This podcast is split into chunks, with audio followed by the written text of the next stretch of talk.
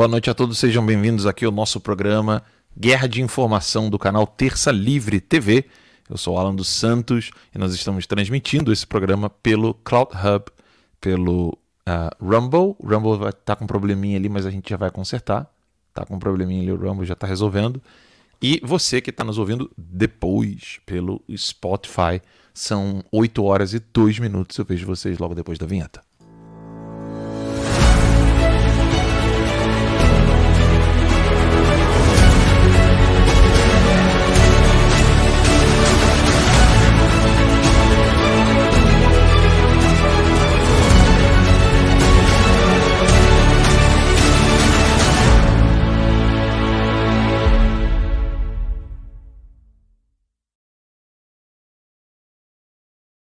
Sejam todos bem-vindos aqui ao nosso programa, programa Guerra de Informação. Não tem como enviar um link antecipadamente dos nossos programas, porque nós transmitimos aqui pelo Rumble e pelo Cloud Hub. Então, aqui no Cloud Hub, a maneira mais fácil é você pegar o link agora, copiar, tem ali o botãozinho Share, né? S-H-A-R-E,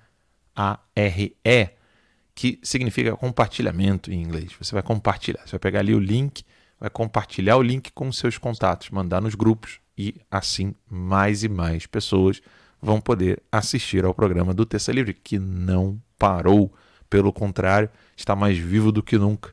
E para isso eu quero dar aqui a minha boa noite para os outros membros do nosso bate-papo aqui da nossa bancada, né, bem dizer, Daniel Bertorelli e Adalex Góes. Boa noite, meus caros, tudo bom?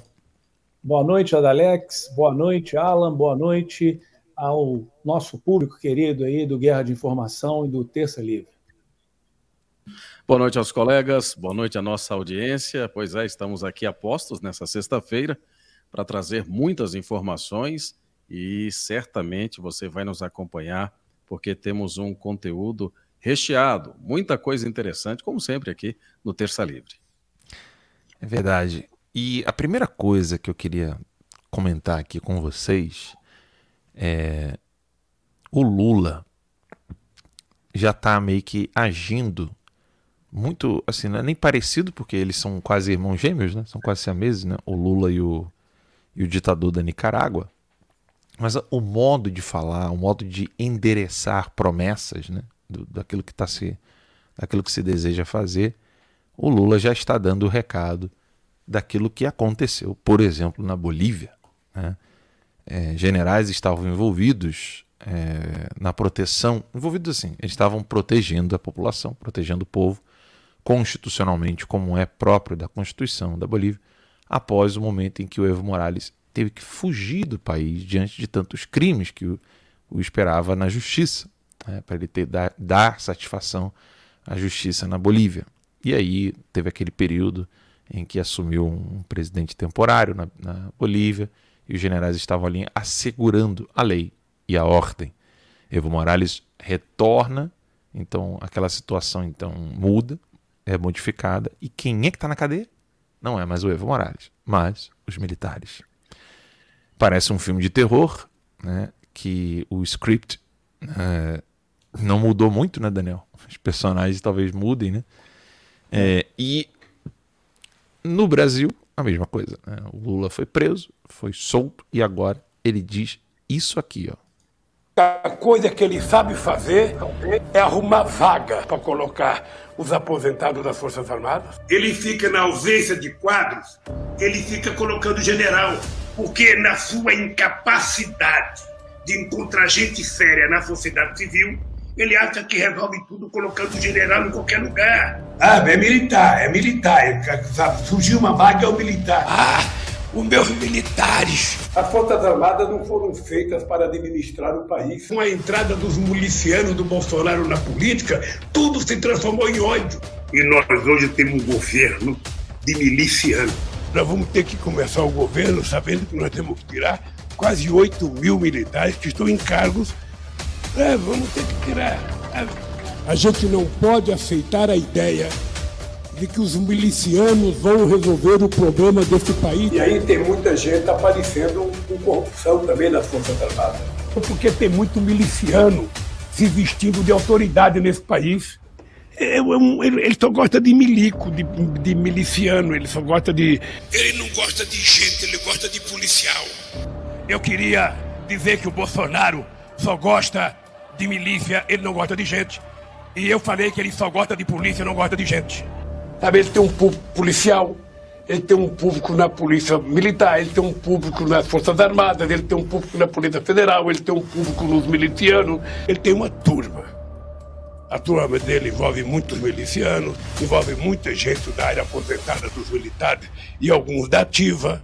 Então nós temos que saber que nós não estamos lutando com cara qualquer. Eu, quando eu vejo esses militares do Bolsonaro falar a quantidade de bobagem que eles falam, eu fico pensando, fico pensando, haverá um dia que a gente vai fazer uma lei. E se um dia eu voltar a presidente, eu falaria o seguinte: se um general não é nacionalista, não pode ser general. E se eu ser candidato e eu ganhar, aí eu vou conversar com eles como chefe supremo das Forças Armadas. Como chefe supremo, para dizer qual é o papel deles. E eles vão saber que esse país vai ter ordem. Não tem guerra, diminui o orçamento das Forças Armadas. Não tem guerra.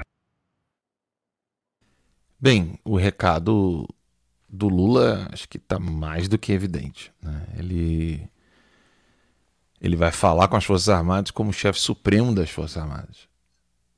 Quem não agir agora, depois não reclame. Né? E nós temos o vídeo dele falando que vai prender o, o Pazuello, o Daniel? Eu vou procurar aqui, não tenho, não tenho certeza. Tá, Nós temos de qual... do destino, né, da faixa presidencial. É, mas de qualquer forma, é, o, o, o, Lula disse então ao Renan Calheiros, né? ao Renan Calheiros, não, porque nós vamos prender esse pessoal. E aí o general deu uma resposta muito dura, um tweet. Disse, olha, eu, eu não preciso ser estrategista militar para entender. E é condecorado, hein? Pazuello é condecorado ainda. É uma resposta ao Lula com um tweet. É, eu, eu, não sei nem como acontece com meus filhos, né? Sendo a resposta que um general deu para um criminoso que estava passeando com um narcotraficante na favela. O narcotraficante, o, o criminoso ao lado do narcotraficante, estava em outro lugar e disse que ia mandar prender um general. E a resposta do general foi um tweet. Falei assim, olha, meus caros, não me venham pedir para jogar confete nesse tipo de postura, né? o Lula passeando com o narcotraficante, a solução do Pablo Marçal é qual que é? Bolsonaro fazer live com as mulheres em Minas Gerais. Eu falei assim, gente, aqui não tem mundo dos ursinhos carinhosos. Aqui é verdade nua e crua. Nós queremos o presidente Bolsonaro reeleito. Queremos muito. Nós queremos que a fraude seja combatida. Queremos e muito. Mas eu não posso virar para vocês e falar assim, gente, Agora o Lula com boné de narcotraficante se fudeu porque agora o Bolsonaro vai fazer uma live com mulheres. Eu seria a pessoa mais infiel à minha consciência. Eu seria a pessoa mais mentirosa da face da terra se eu virasse para vocês. Agora eu tô animado. Agora vai. Né? Tem a live com as mulheres. Assim, solução de marqueteiro de bosta, que é esse Paulo Massal e esse Fábio Faria. É marqueteiro de bosta o cara é envolvido com as Farc, nós falamos aqui, inclusive, tá? Recado aqui para o Adalex e para o Bertorelli. Eu estou em contato com aquele parlamentar que recebeu os materiais da Farc é, com o PT na, em 2005, tá? Estou em contato com ele. Quero ver se a gente consegue trazê-lo aqui para entrevistá-lo na semana que vem. Ele foi eleito deputado em, no DF. Ele já foi deputado, ficou um tempo fora, parece que a esposa morreu, voltou à vida política. E ele é quem tinha recebido esses documentos que ele apresentou à ABIN com relação ao envolvimento do PT com as Farc. Então, essa é a realidade. Você tem um, o, o fundador do Foro de São Paulo ligado às Farc, ligado a todo tipo de ditadura que se possa imaginar no mundo inteiro, inteiro. É China, Nicarágua, Venezuela, Angola, tudo, tudo quanto é lugar que você possa imaginar que tem ditadura comunista. Lá está o, o Lula abraçado com essas pessoas. E vai combater isso aqui com marketing de venda de fórmula de lançamento?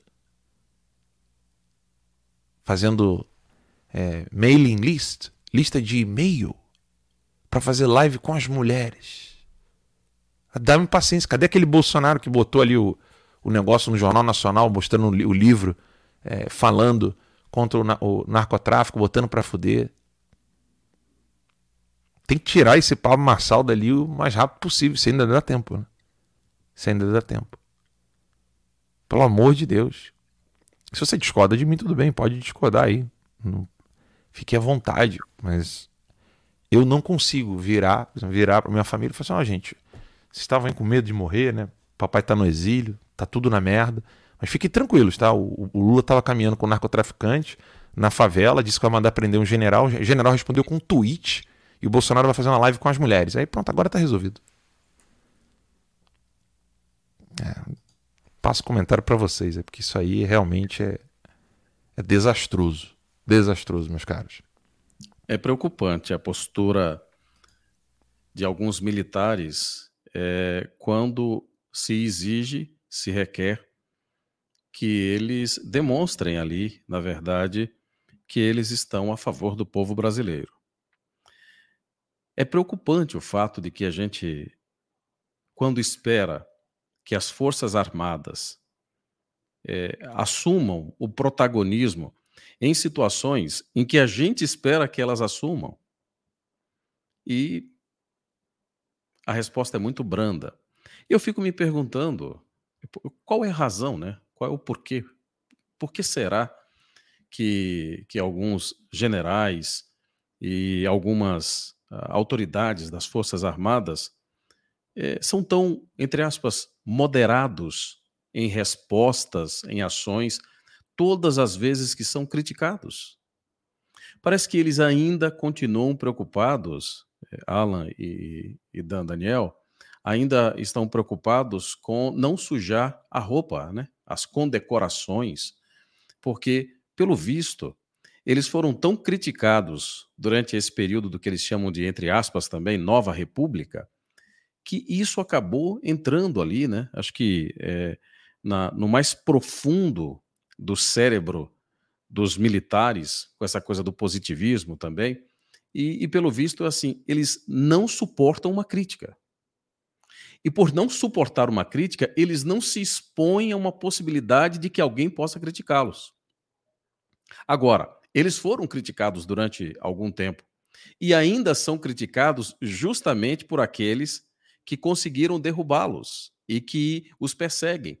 Esse vídeo que nós mostramos aí é a prova viva de que os comunistas não vão parar a sua perseguição apenas no aspecto ideológico é, no sentido mais pleno da palavra. Eles vão também para o campo religioso.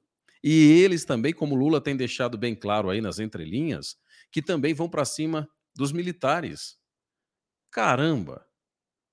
Será que. É, o que, que, que acontece? Só nós que estamos enxergando isso? Será que eles não enxergam isso também? Será que isso não está claro?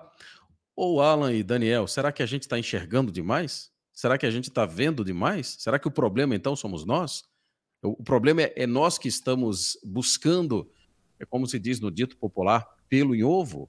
É isso? Será que o problema é, é, é, nós que estamos cobrando demais, exigindo demais? Creio que não.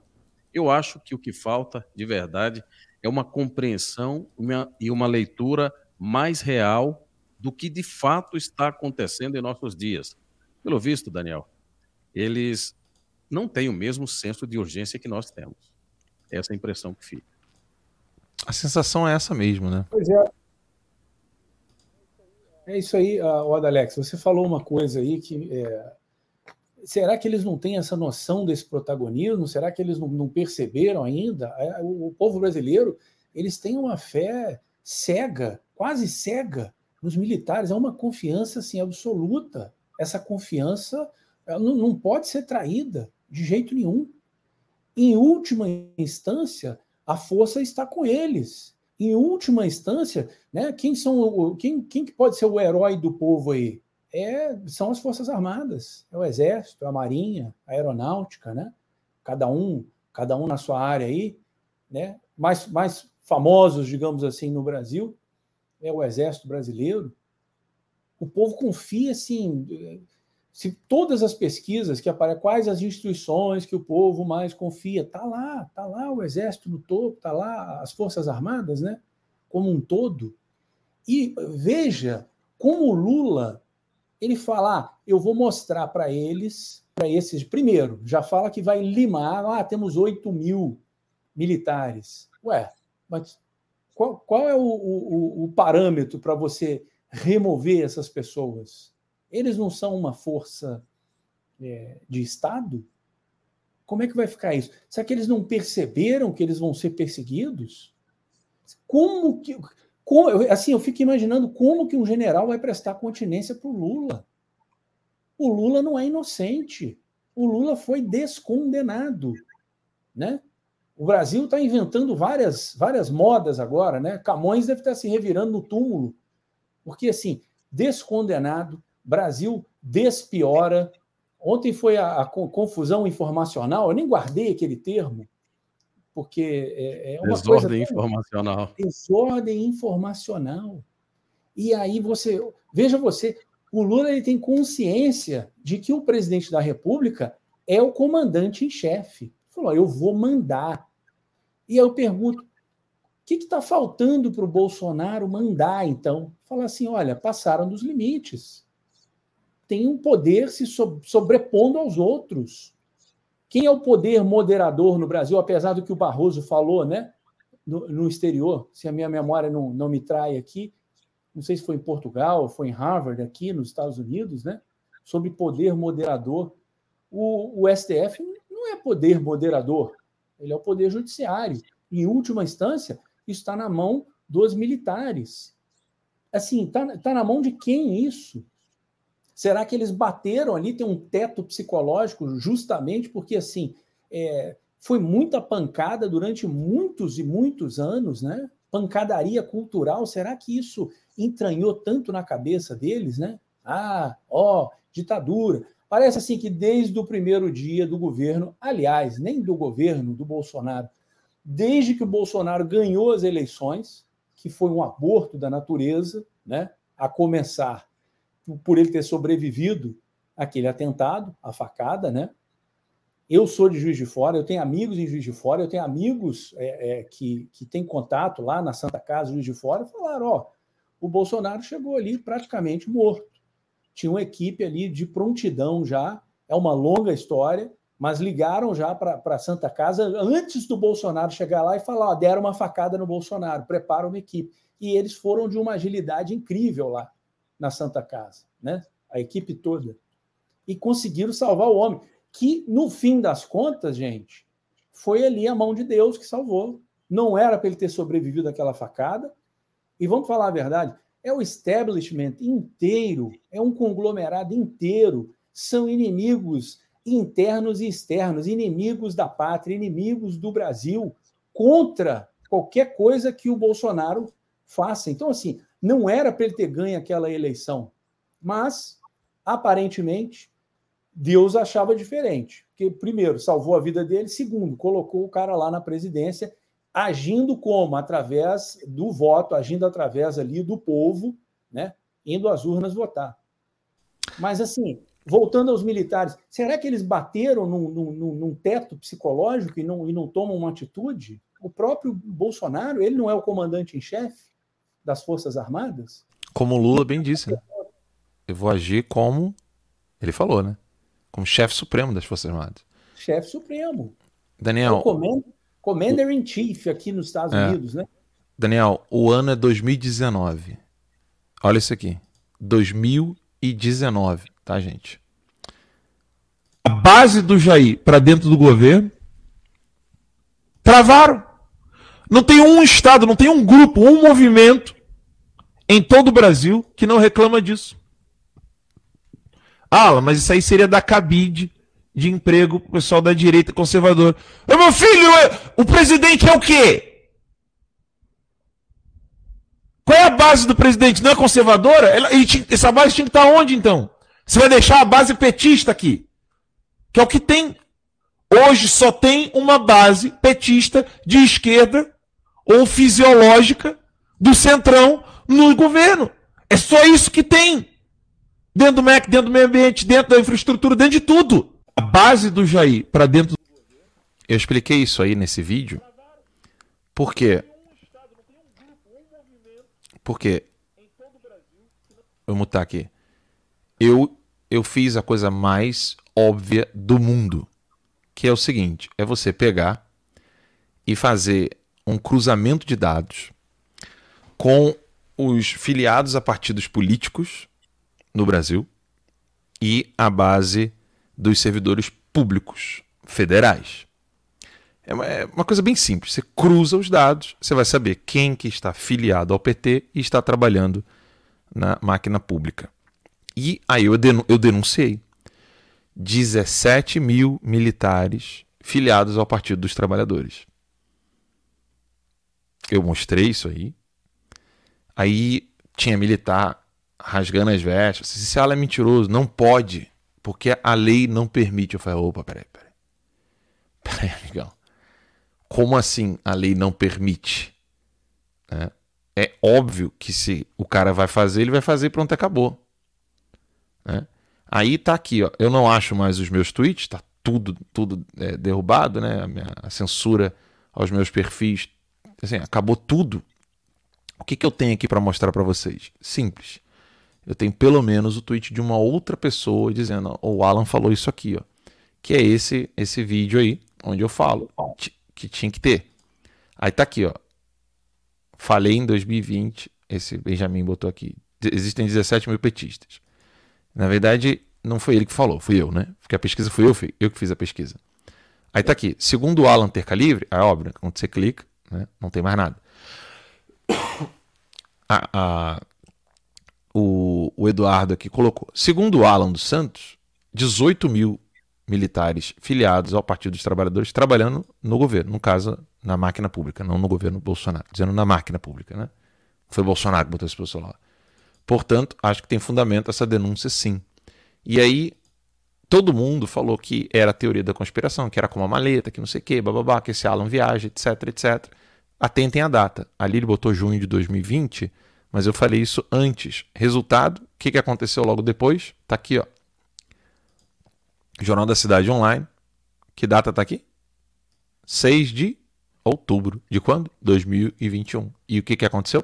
Fábio faz varredura, descobre militares filiados ao PT e abre investigações. Aí eu te pergunto. É, eu falei sobre os militares dentro é, os, pet, os petistas dentro das Forças Armadas filiados, 18 mil. Foi só um cruzamento de dados, com uma margem de erro bem pequena, porque nós fizemos uma consulta. É, eu não vou falar aqui os métodos, as coisas todas, enfim, é, senão eu posso entregar certas coisas de, de pesquisa que eu estou fazendo sobre o PT. Mas você, não é, vai fazer, você não vai fazer igual o Mr. M revelar mais. Né? sim. Mas assim, é bem simples. Você faz o cruzamento dos dados e tenta diminuir a margem de erro, porque tanto os dados do TSE quanto os dados dos servidores públicos federais não fornecem todos os números do CPF, então você tem que buscar outros bancos de dados para fazer esse cruzamento e diminuir a margem de erro. É, é, simples assim. Acontece que depois que eu fiz essa denúncia, o próprio TSE dificultou o acesso de é, da, do banco de dados dos filiados a partidos políticos no site. Tanto é que o do PC do B estava fora do ar. Só que eu já tinha salvo. Eu já tinha feito toda essa, essa pesquisa. Tá tudo comigo. E quando eu denunciei, um ano depois, a FAB foi lá. Um ano não, quase dois, né? A FAB foi. A FAB. As forças, o Exército não fez e Maria não fez. A FAB fez a varredura. E quais é, são. A FAB é a FAB é a Força Aérea Brasileira, para quem não sabe, né? É. Então a FAB fez essa varredura. O exército, o exército não fez e a Marinha não fez. Só que eu denunciei, eu falei, eu alertei. Mas é tem sempre aquela horda que vai ficar ali. O Alan dos Santos fica inventando. O Alan dos Santos é, gosta de, de vender pix, o cacete a quatro. Um bando de canalhas vagabundos, entendeu? Que ficam com desinformação e não contam toda a timeline. Não mostra. Assim como, se você perguntar, né, o pessoal fala das maletas de escutas telefônica, etc. Eu fiz a denúncia, isso está no site do artigo 220, mas eu acho que nem o site existe mais, porque. Deixa eu ver aqui. Porque o site estava na Wix, a gente foi banido, então é, não, não tem mais. Mas eu tenho o artigo da, do artigo 220, onde é, eu mostro lá em, em detalhes como que foi feita essa coisa da, da maleta de, das escutas. A matéria está na, na Record, né? foi uma matéria jornalística na Record, em horário nobre, em TV aberta, em todo o território nacional. E teve uma decisão, deixa eu ver se eu acho essa decisão aqui, que também estava no site. Vocês entendem por que, que eles derrubam os, os sites do Terça Livre? Para não ter rastro, para não ter vestígio do que eu estou falando aqui para vocês. Gente, eu já estou dois anos e meio, dois anos e meio em exílio. Muita coisa. Tem gente que não tem ideia do que é o Terça Livre, do que, que eu estou falando. Não tem ideia. Os novatos estão assim, meu Deus, o que, que é isso que ele está falando? Aí na época, é só botar assim na pesquisa, ó, Carmen Lúcia, Abim, Araponga. Porque ela chamou a Abim disso. Aqui, ó. Depois da denúncia. Depois da denúncia que eu fiz, a coisa, a, a, a situação toda foi foi parar na ABIN. E aí aconteceu isso aqui, ó. Foi isso que aconteceu. Ministra diz que arapongagem. Arapongagem. É crime e fornecimento de informações à ABIN exige motivo. Ou seja, pela primeira vez, a ABIN, que é totalmente independente é, e ela é dependente do poder executivo e absolutamente independente dos outros dois poderes. Ela serve para fornecer informações ao chefe de Estado e pela primeira vez ela tirou isso. Então, Carmen Lúcia é relatora da STF de ação que pede restrição de fornecimento pelo governo às agências, à Agência Brasileira de Inteligência de Dados Fiscais, Bancários, Telefônicos e de inquéritos policiais. Restrição. Tá aqui, ó. A ministra Carmen A gente está lendo isso aí direito. Você podia voltar no título? Eu não estou acreditando nisso. É, mas é isso mesmo. 13 é de, 13 de agosto de 2020. Eu denunciei não, isso aqui. Eu não estou acreditando nisso. Ó. É fornecimento de informações à ABIN. Ou seja, se eu tenho uma denúncia, eu quero denunciar ao mais alto sistema de, de, é, de inteligência do país, e eu não posso denunciar, eu não posso encaminhar informações à BIM, ela tem que requerer. A BIM, a BIM não pode encaminhar para o presidente, a não ser que passe pelo STF. Ou seja, se, se, se a BIM descobre um problema de national, é, como, como a gente fala aqui segurança nos Estados Unidos, né? nacional, né? Segurança, segurança nacional. Se a BIM descobre um problema de alta traição, de segurança nacional, de infiltração de agentes do Partido Comunista Chinês ou, ou das Farc, seja lá o que for, o, a, a BIM só pode dar início ou levar adiante qualquer investigação depois dessa decisão aqui da, da Carmen Lúcia. Né? Nós denunciamos isso aqui tudo na época do Terça Livre. É, é, é, é, triste ter que ficar revendo tudo isso, porque eu me sinto assim, bom, podia ter ouvido, né, cara? Aí tá aqui, ó. Aí, o que, que a, a, a Carmen Lúcia fez? Ela virou e falou assim: não, agora, quando a ABIN descobrir isso, tem que passar pelo STF. Mas aí eu te pergunto, olha, olha a quebra, olha, olha a falta de lógica nisso. Vamos, vamos é, colocar aqui na, na mais alta é, consideração todos os atuais membros do Supremo Tribunal Federal, acima de qualquer suspeita, todos eles. Vamos fazer esse exercício aqui imaginativo, né? Vamos, vamos lá.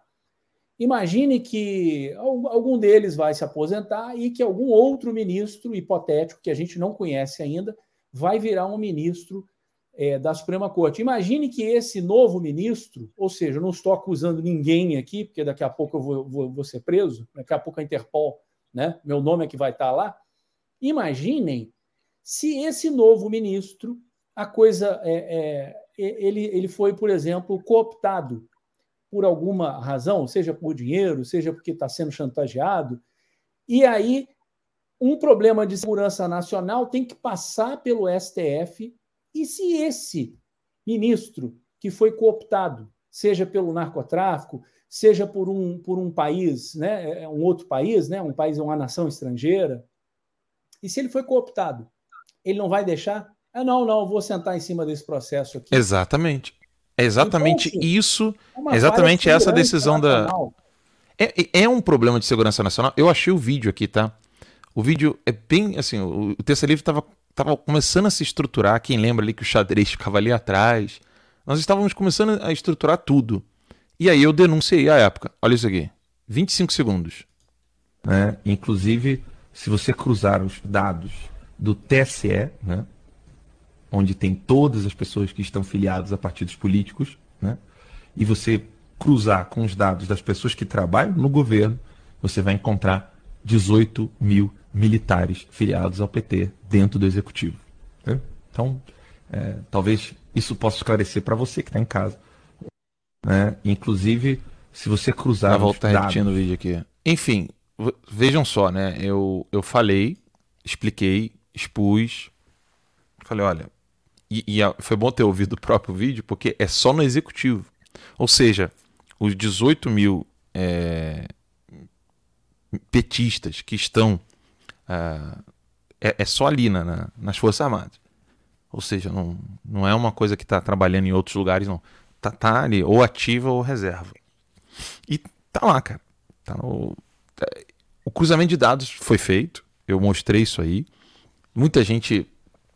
É, é porque no Brasil tem uma galerinha, né? Que é que gosta assim de lamber bota mesmo, assim, tipo não é, não, não desrespeite as forças armadas, como se você falasse, ó, cara, não, não existe negócio de respeitar ou não respeitar as forças armadas. A Força Armada é uma instituição, ela é feita de homens. Tem homens valorosos, como o General Heleno, etc. Você tem vagabundos, é óbvio que tem. Qualquer lugar tem.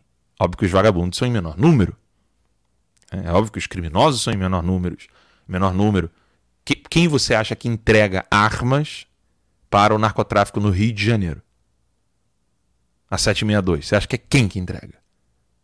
São membros das Forças Armadas. Às vezes, até levados para Forças Armadas de propósito. Ou seja, o garoto que sai da favela. Eu vi isso acontecendo, gente. Eu trabalhei como seminarista dentro do Complexo da Maré. Eu vi isso acontecendo. Eles cooptando o molequinho, o garoto novinho. Vai completar 18 anos, então você vai lá para as Forças Armadas. Você vai ficar lá de boa, né? voando baixo, ninguém vai saber de nada. Você tem que procurar o fulano, cicrano, beltrano. Vai vender arma e vai trazer para cá. Aí a arma raspada. Qual é a arma de 762 que você vê na favela? Arma raspada da onde? Das Forças Armadas. É óbvio que isso acontece. Isso não é, não é, não é segredo e mistério para ninguém. É uma, uma, uma, uma, faixa ínfima das Forças Armadas que, que é infiel, é que está ali. Isso é normal. Imagina, uma instituição tão grande. Mas o, o fato de ter os, os os petistas em, em, ali, pessoas filiadas ao Partido dos Trabalhadores, que é um partido comunista, também não é novo. Quando você, você pega a história do Partido Comunista no Brasil, o, o próprio, o próprio Prestes era militar. O próprio Prestes era militar. E não é de hoje assim que você vai encontrar vários, vários militares envolvidos com comunista. Ué, o Carlos Lacerda, aquele, quem assistiu o Brasil Paralelo, não, não, não viu esse, esse trecho do, da entrevista, era um pouco difícil de encontrar, mas é um áudio, na verdade. Um áudio do uh, Carlos Lacerda falando: vem aqui, general Fulano, que eu te recebo na bala, no revólver e tal. Que era o. Que é o militar que estava apoiando o comunista, porra. É. Então, assim, é, é, é, é óbvio que, que isso não é novo, não é novidade para ninguém. Mas eu queria trazer isso aqui para alertar os que ainda têm algum tipo de consciência. E para deixar bem claro aqui, ninguém aqui, eu vou falar por mim, vocês falam por vocês. Eu não estou pedindo regime militar aqui. Eu não estou pedindo intervenção militar, não estou pedindo nada. Eu só estou falando o seguinte: eu também não vou falar o que eu gostaria, porque vai que alguém cumpra e está dentro da lei. Mas assim, se algum lugar, algum órgão, é, eu vou falar mesmo, Ministério da Defesa abre uma investigação e consegue descobrir certas provas. Né? E abre um inquérito, faz uma busca e apreensão em algumas pessoas chaves, o que não vai sobrar é prova do que eu estou falando. Da fraude, prova de gente envolvida com, com narcotráfico, envolvida com as Farc. Ou vocês esqueceram que o aeroporto do irmão do ex-presidente do Senado era, tava, estava sendo utilizada como ponto de, de, de tráfico de drogas. Que a justiça falou que ele não sabia. Então, se a justiça falou, beleza, eu não, eu não, tava, eu não participei da investigação, eu de fato não posso dizer que ele, o irmão do Alcolumbre está envolvido com narcotráfico ou não. Eu não posso afirmar, não, não posso negar. Eu não participei da investigação. Só acho muito estranho você ser dono de um aeroporto, ser pego em São Paulo com um bocado de dinheiro e falar que aquilo ali é o dinheiro do advogado, e, ao mesmo tempo, é, você ter o seu próprio aeroporto sendo utilizado como ponto de narcotráfico. Para quem não lembra do que eu estou falando aqui, o irmão do Alcolumbre estava com um advogado em São Paulo quando o carro foi abordado e acharam milhões ali no carro. E eles falaram ali que o dinheiro era, era, o, era o dinheiro do advogado. Como é que fala quando o advogado recebe o. Honorários. Honorários. São honorários advocatícios, né? É. Então, para quem não lembra, isso aconteceu. Então, assim, uma investigação. Eu, eu, eu, quero deixar isso bem enfático aqui. Eu não estou falando de intervenção militar, não estou falando de, de acabar com com a democracia, chutar o balde, fazer qualquer tipo de ditadura. Não estou falando nada disso. Nada, nada, nada, nada, nada. Só estou dizendo assim, uma investigação bem simples para encontrar criminosos e colocar todos eles na cadeia, inclusive alguns membros da Suprema Corte que eu não duvidaria, né? Isso aqui é só uma especulação. Eu não duvido que alguns deles poderiam estar envolvidos com isso. Não Uau. duvido. Não precisa a gente muito distante do que você está falando. É só nós começarmos a refletir um pouco sobre os segredos e o grau de dificuldade que é fazer uma investigação de um sujeito que tentou contra a vida do presidente da República. O, o celular desse sujeito está protegido de uma maneira né, e que não se consegue acesso a isso, não se consegue acesso a várias outras informações. E há uma blindagem tão, tão absurda né, para saber, para ter acesso à informação X, é, a coisa simples, né? Por exemplo, é, quem foi que fez o registro desse sujeito, por exemplo, lá em Brasília, no mesmo dia em que ele atentou contra, contra a vida do presidente da República? Então perceba, se coisas, é, dado o grau é, de comparação aí, de importância, é, se não se consegue buscar esse tipo de informação, quem dirá que se consegue acesso a algum tipo de, de é, de celular de alguma outra autoridade, imagina de um ministro da Suprema Corte. Então, assim, é, é, muito preocupante quando a gente começa a fazer um retrospecto do que tem acontecido com o país, especialmente a partir daquele primeiro momento em que o Bolsonaro foi eleito e que o Rodrigo Maia e o Davi, e o Davi Alcolumbre já começaram ali a costurar, a configurar o que eles disseram que era uma espécie de é, um primeiro-ministro, de ter ali um, um, formato parecido com, com o que tem na Inglaterra e em outros pa países mais, com um primeiro-ministro que, na verdade, você teria um executivo totalmente inoperante. Semi-presidencialismo, né? É, eles chamaram na época de é. semi-presidencialismo, né? E, na verdade, não era isso. O que eles queriam era realmente é, cancelar, anular a ação do presidente Jair Bolsonaro. Isso logo após ele ser eleito. Agora, perceba ainda, como eles não conseguiram êxito com essa proeza, porque aí o Bolsonaro foi obrigado a, a chegar, a se aproximar um pouco mais aí desses políticos do que se chama de centrão, né? É, o que, que acontece? É, essa estrutura, esse projeto ali acabou ficando é, sem, sem solidez. E aí eles foram aí para uma outra possibilidade, que é justamente o que está acontecendo agora. É colocar o, a Suprema Corte, o Poder Judiciário, para ser esse poder que o Legislativo não conseguiu ser, não conseguiu chegar até o fim, porque o Bolsonaro conseguiu o apoio justamente desse chamado Centrão. O que, que acontece? Isso que a Carmen Lúcia e todos os outros 11, agora 9, estavam fazendo era justamente tirando o Bolsonaro da ação. Né? O executivo perdeu o protagonismo. O que acontece é que o judiciário assumiu isso. E agora, essas últimas ações do Alexandre de Moraes são coisas absurdas.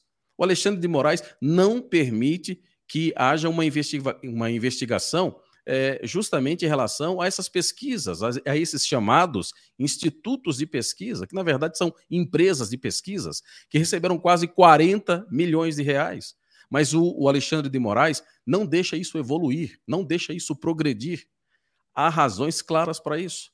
Portanto, Alan, Daniel, o grau de dificuldade para essas investigações avançarem é tremendo, é absurdo. O Alexandre corta o mal pela raiz, né, Adalex? pois é, né? O mal, né? Ele corta é. o mal pela raiz. Qualquer ele, ele. Desculpa, Daniel. Ele e o Lula, né? Olha o que o Lula falou. Eu, eu vou agir como chefe supremo das Forças Armadas.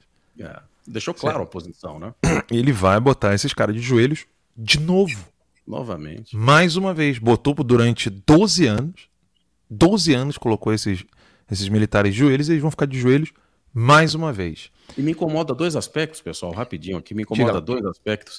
O primeiro é essa postura inerte dos, do, do, das Forças Armadas, o Lula sendo claro, sendo objetivo, dizendo o que vai fazer, e isso não faz com que haja um contra-ataque, uma reação das Forças Armadas. O mesmo em relação aos religiosos, o mesmo em relação aos, aos, aos chamados, aos ditos cristãos. Lula tem deixado bem claro o que vai fazer com os cristãos, o que vai fazer com os evangélicos, o que vai fazer com as lideranças que são contrárias ao pensamento dele. E mesmo isso, pelo visto, não é suficiente para essas duas forças, a força evangélica e também as forças militares, tomarem uma posição contra o comunista Lula. Ô, Adalé, é eu, eu, eu, eu quero crer, aliás, eu, eu tenho convicção disso, que existem membros nas Forças Armadas, eu conheço alguns militares no Brasil, os caras não, eles não admitem se curvar para comunista já tive conversas assim, longas, e os caras falando: olha, esses caras não podem dominar isso aqui de jeito nenhum. Mas então eu quero crer que deve existir um racha dentro das Forças Armadas, que deve existir algum, algum problema interno, né? E apesar deles respeitarem demais essa hierarquia aí, em algum momento isso aí vai, né? O caldo vai entornar, porque eu tenho convicção de que tem militares no Brasil que eles vão além do. Né, o militar geralmente é corporativista, né? É, mas é patriota também. Alguns mais corporativistas do que patriotas. Mas você tem o militar patriota e você tem o militar é, é, que é contra esse tipo de coisa. Então eu me pergunto onde é que estão esses caras agora? Porque daqui a pouco, se as coisas caminharem do jeito que estão caminhando, eles vão ter que prestar continência para o Lula. Vai ser o comandante em chefe. E aí, como é que vai ficar? É, e aí, como vai ficar? Só para registro aqui, ó. É, é, esse tweet aqui é um dos é o segundo antigo, segundo mais antigo tweet com as palavras 18 mil militares e a palavra PT. Então aqui é 13 de setembro de 2019. Então a minha denúncia foi feita mais ou menos nessa época, ali 13 de setembro de 2019. E você tem então aquela a matéria da FAB, né? Ela vem a ser. Deixa eu pegar a data novamente aqui. 6 de outubro de 2021, confirmando o que eu falei. Assim como na questão das, das, maletas, né? Eu falei das maletas, todo mundo riu. Depois saiu na revista, depois saiu na Veja, aí todo mundo acredita, né? Que no Brasil é assim.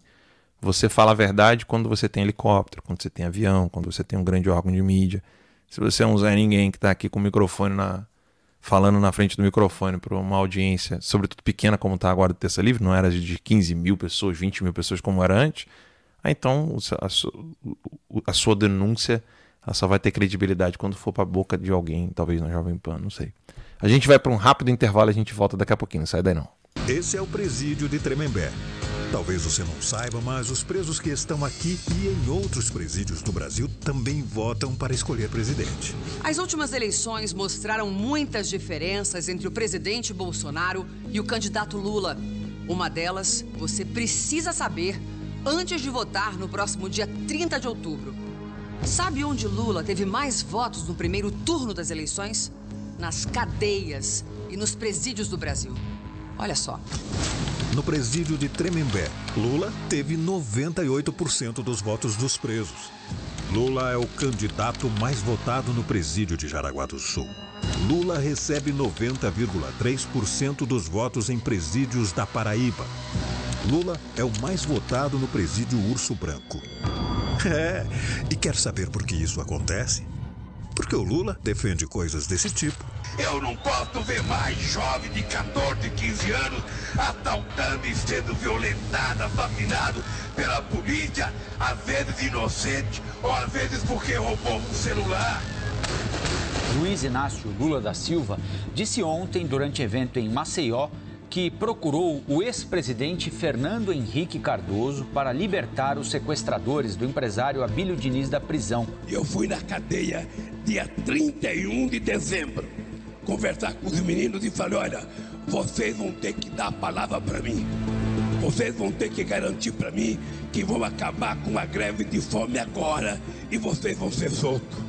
E eles respeitaram a proposta pararam a greve de fome e foram soltos e eu não sei aonde que eles estão agora. Você não sabe, Lula, mas a família do Vitor Hugo sabe. O Vitor Hugo foi assassinado por um dos bandidos que você mandou soltar. Agora imagina se o Lula volta. O bandido sequestra a pessoa, ameaça a família, é preso, faz uma greve de fome e é solto. E pode matar o inocente. Tá explicado por que os bandidos gostam tanto do Lula. Os criminosos escolheram Lula para presidente. Eu sou o Lula, não sou funcionário, não. Eu bato no Lula. Lula e os partidos de esquerda que o apoiam defendem a saidinha de traficantes, agressores de mulheres e assassinos dos presídios. É a vida da sua família em risco. Cuidado em quem você vai votar. Bom, se por um lado o Lula é o mais votado pelos criminosos, por outro lado, o presidente Bolsonaro é o mais votado por quem trabalha e produz. No assentamento Aritapera, no Pará, 92,2% de pessoas votaram Bolsonaro. Em Agnel Divina, em Rondônia, 88,6% de pessoas votaram Bolsonaro. No Rio Juma, no Amazonas, 76,1% de pessoas votaram Bolsonaro. Nesses assentamentos onde vivem pequenos produtores da agricultura familiar, o presidente Bolsonaro entendeu o valor da terra, entregou títulos de posse e está ajudando milhares de famílias a prosperarem. Não vai tirar nunca essa alegria de chegar bem pertinho do presidente e receber da mão dele isso aqui, ó. Não é maravilhoso você ter sua terra para você fazer plantio, né? E quem fez isso? o Bolsonaro. O povo brasileiro deu o recado e elegeu a grande maioria de deputados e senadores que apoiam o presidente Bolsonaro. Por isso, pense bem. Se você quer um governo de paz e harmonia para o Brasil, precisamos de um presidente que trabalhe junto com os representantes que você escolheu. Vocês foram às urnas e confiaram no nosso trabalho. Um voto de confiança na economia brasileira, na criação de empregos nas casas populares, no Auxílio Brasil de 600 reais, no preço da gasolina lá embaixo. O nosso compromisso é com o nosso Brasil, é com você, trabalhador, trabalhadora brasileira, é com a nossa liberdade, é com Brasil acima de tudo e Deus acima de tudo. O presidente Bolsonaro vai reforçar o policiamento nas ruas, equipando melhor as forças policiais em todo o país. E agora que a maioria do Congresso está do seu lado, nosso presidente finalmente vai endurecer as leis para acabar com a impunidade. Tudo isso para proteger a família brasileira. Amor é o que eu sinto no peito por você. 22 neles. 8 horas e 50 minutinhos aqui. Nós estamos é, voltando ao nosso bloco aqui do Guerra de Informação aqui no Terça Livre. E um seguidor, tá? Nos mandou esse vídeo aqui do Lula, que parece que foi agora, não sei se foi hoje ou se. Mas não importa, é recente. Né? Só não sei se foi hoje ou, ou de ontem. Mas o Lula fala numa nova Constituinte. Olha isso aqui. Não vão vender a Petrobras. Vamos fazer uma nova Constituinte. Vamos revogar ele fala abertamente: nós não vamos vender a Petrobras e nós vamos fazer uma nova constituinte. Não vamos vender a Petrobras, vamos fazer uma nova constituinte, vamos revogar. Bem, falando abertamente em uma nova constituinte, a gente estava falando aqui agora de parlamentarismo, essa coisa toda. Bem, quem quer começar aí? a Alexa, Daniel, nova constituinte, nós não vamos vender a Petrobras, ou seja, a economia vai de fato ficar destruída se esse canalha fraudar as eleições mais uma vez. E, além disso, uma nova constituinte e parlamentarismo, como vocês mesmos comentaram aqui no bloco anterior. É, vai ser um. Eu Fica à vontade. Manda ver, Alex. Vai lá, Alex. Eu fico aqui me perguntando, eu acho extremamente curioso a maneira é, é, com que a imprensa trata uma fala do Bolsonaro e a imprensa trata uma fala, uma fala do Lula. O Bolsonaro não disse que iria colocar 15 ministros na Suprema Corte. Ele fez um comentário, e no comentário ele disse que chegam várias ideias até ele, e essa é mais uma das ideias que chegam até o Bolsonaro, e que ele disse que, em sendo reeleito, é, vai estudar essas ideias que chegam. Pronto. Foi o suficiente para o Lula e para vários petistas criarem uma matéria fake, ligando o, o Bolsonaro à imagem do Hugo Chávez, dizendo que tratam-se da mesma pessoa, que foram presos da mesma forma, que eram militares e que fizeram as mesmas coisas e que Bolsonaro iria fazer o mesmo que o Hugo Chávez fez aqui no Brasil, o que ele fez lá na Venezuela. Aí o Lula, no discurso, fala sobre uma nova consti- constituinte. O Lula fala na possibilidade de simplesmente destruir o pilar de uma democracia e, consequentemente, o pilar de uma civilização e, consequentemente, o pilar de uma geração, de um país de 220 milhões de pessoas. Mas isso não repercute. Ninguém sequer toca no assunto. Há uma blindagem tão gigantesca, o sistema, o, o todos juntos ali, para blindar, para transformar o Lula no candidato ideal, na pessoa ideal. Quer dizer, é um absurdo essa blindagem que existe. E a Suprema Corte Brasileira envolvida nesse mesmo processo.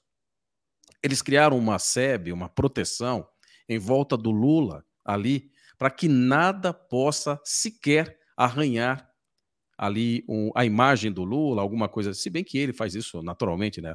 Toda vez que ele abre a boca, ele mesmo se autodestrói.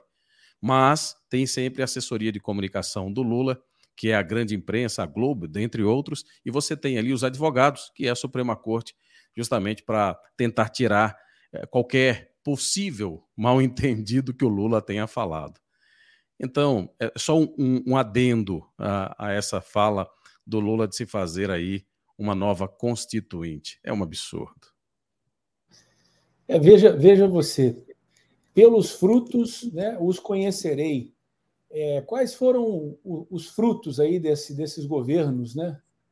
aproveitando aí a novilíngua no Brasil, do desgoverno né, do PT em todos esses anos? Quais foram os frutos? Né? Quantos escândalos de corrupção, quantas leis não foram passadas aí é, sob é, a sombra do mensalão, do petrolão, né? O dinheiro caía no bolso ali e as pessoas votavam da forma que lhes convia. Agora, você imagine mexer na Constituição, que é, não é a Constituição perfeita, né? É uma Constituição socialista, é uma Constituição que veio quando o pêndulo, né, no, no Brasil estava puxando muito para um lado, esse pêndulo político e cultural, como uma resposta é, é, à, à- ditadura, né, ao regime militar.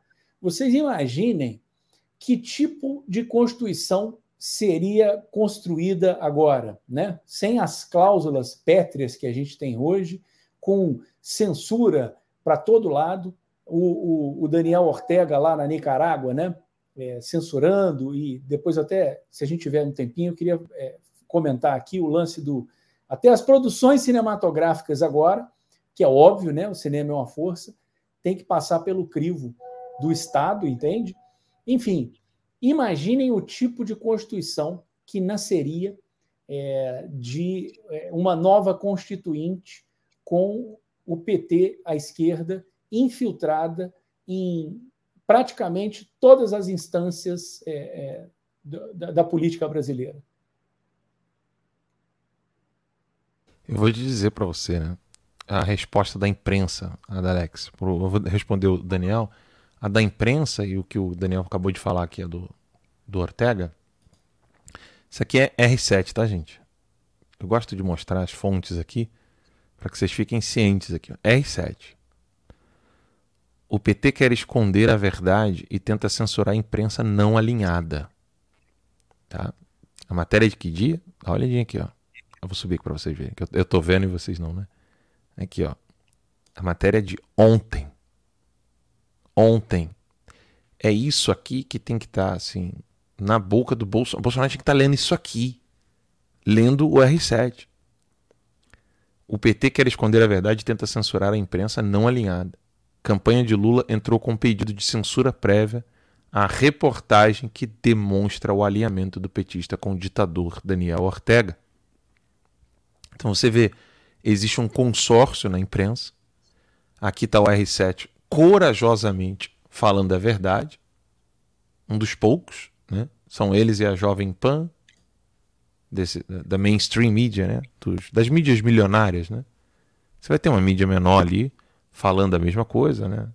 Mas uh, de, desses da mídia mainstream, aí, ó, são pouquíssimos. E óbvio, uma hora essa conta vai chegar para todo mundo. Eu tô alertando. Eu e não sei. vai demorar não, viu, Alan? Não, não vai. vai. O eu Alexandre tô... de Moraes falou agora, não sei se vocês acompanharam. Não, o quê? Agora, agora? É, não, agora, hoje, ele fez, a, entre hoje e ontem, ele falou o seguinte sobre essa questão é, da, de fake news e tal. Ele disse: olha, se vocês estão. Ele até pediu, Vênia pediu desculpa lá ao relator, e disse: olha, se vocês estão imaginando que são apenas os veículos é, da internet que estão cometendo fake news, vocês estão enganados. A mídia tradicional, preste atenção, a mídia tradicional também tem cometido fake news. E, a, e, e o, que, e o que vale para esses, é, essas empresas e também para esses sites da internet também vai valer para essa o que ele chamou de imprensa tradicional. Então, assim, ele já começou a dizer que vai aumentar os seus tentáculos justamente para essas empresas também, aí essas grandes empresas, se não dançarem a música segundo o ritmo que ele determinar. Outro aspecto, só para colaborar com, com o que você está falando, Alan, durante o intervalo nós passamos aí um, uma chamada da propaganda do Bolsonaro. Essa, inclusive, ela já está proibida. Sim, é, ela, eu, eu botei causa disso. É, pois é, tá aqui, ó. Ministra do TSE suspende propaganda do Bolsonaro que associa Lula a ladrões e presidiários. Veja só, o, Daniel vai gostar disso aqui. Ó. A Maria Cláudia Buchianeri considerou inserção da campanha do presidente configura, presta atenção, olha só, Alan, é, configura caso de grave manipulação discursiva. Mais uma para a gente anotar aí no nosso vocabulário. Vou anotar aqui agora. manipulação discursiva. A ministra Maria Cláudia, do Tribunal Superior Eleitoral, determinou a suspensão da propaganda da campanha de Jair Bolsonaro, que afirma que o ex-presidente e candidato Luiz Inácio Lula da Silva defende que ladrões roubem celulares para tomar uma cervejinha. O Lula não falou isso, segundo ela. A inserção da campanha de Bolsonaro, continua aqui, é que passou a ser exibida nessa terça-feira. Diz ainda que o petista que foi o mais votado no primeiro turno, com 48,8% dos votos, teve alta votação em presídios no primeiro turno das eleições, 95% sendo até mais preciso. Um narrador afirma que os criminosos escolheram Lula para presidente e pede aos eleitores cuidado na hora de votar, porque é a vida da sua família que está em perigo. De acordo com a ministra, as falas de Lula veiculadas na propaganda de Bolsonaro foram tiradas de contexto de um modo grave que induz o eleitor a erro. Segundo ela, trata-se de caso de grave manipulação discursiva. Manipulação discursiva, essa é boa. O vídeo do Alexandre de Moraes, nós estamos com um vídeo aqui do Alexandre de Moraes. É, realmente, ele falou que não é só porque é grande, não. Olha isso aqui, gente, é 47 segundinhos aí. Nós não podemos achar que as mídias tradicionais só falam a verdade. Se a mídia tradicional também propaga uma notícia falsa, as consequências legais são exatamente as mesmas das redes sociais. Não é porque é mídia tradicional que pode é, falar o que bem entender. A diferença, e essa é a grande diferença, que infelizmente não foi possível a tempo aprovar no Congresso Nacional, é, equiparando as é, redes sociais à mídia tradicional, a grande diferença é que a mídia tradicional pode ser responsabilizada. A mídia tradicional ela deve atuar e atua é, dentro do binômio liberdade com responsabilidade, enquanto as redes sociais até então têm uma responsabilidade menor. Nós não podemos achar que as Bem, mídias tradicionais isso aqui- só falam a verdade. Isso aqui que é Ortega. Isso aqui é, isso aqui é Nicarágua. Isso é China, gente. Exato. O que, o que ele está falando aqui. Primeiro que, olha só, vamos deixar bem claro para quem está nos assistindo aqui o seguinte. Quando eles falam de desordem informacional, manipulação discu- discursiva, eles se colocam. Gente, eu, eu, eu, eu custo até acreditar, não, mas que eles são capazes de tudo. Mas assim, eu tenho dificuldade de tentar fazer um exercício dialético para compreender a cabeça desse psicopata. Porque ele está dizendo abertamente, ele, Lewandowski, Barroso. Tudo bem que Barroso, é, é- é- no caso, é histérico, né? O Lewandowski, coitado, eu não sei nem se o Lewandowski ainda está vivo, ele parece um vegetal, então não saberia dizer dizer se ele é psicopata, histérico, etc. Mas o Alexandre de Moraes é um, é um claro exemplo de um psicopata. E é óbvio, né? eu não, não, não sou lá. é, eu, não tenho, eu não tenho experiência em fazer é, exercício dialético para entender como funciona a cabeça de um psicopata. Não convivi com psicopatas, então eu tenho essa dificuldade. Mas o Alexandre de Moraes é o primeiro que eu tenho que ficar ali observando como ele atua. Ele literalmente, literalmente, quer determinar o que é uma ordem de discurso. Ou seja, o, o- qual é a relação de causa e efeito, se a relação de causa e efeito está realmente fazendo ah, o seu trabalho de levar ao, ao referente real, né? Aquele quantum real. Ah, enfim, se- quando eu falo essa caneta, ele, o Alexandre de Moraes quer determinar o que, que é caneta, o que, que é usar o pronome demonstrativo. Ele quer se colocar como verdadeiramente Deus. Nem nas religiões esse limite existe. Para vocês terem uma ideia, nem nas religiões. Porque você existe o debate teológico.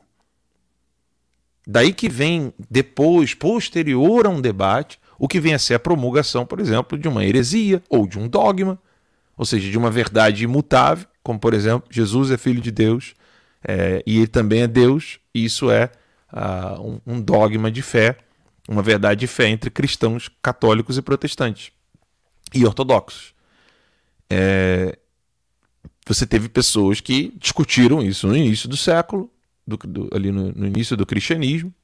Ário era um deles, né? queria negar de alguma maneira, ou o aspecto humano de nosso Jesus Cristo, ou o aspecto divino.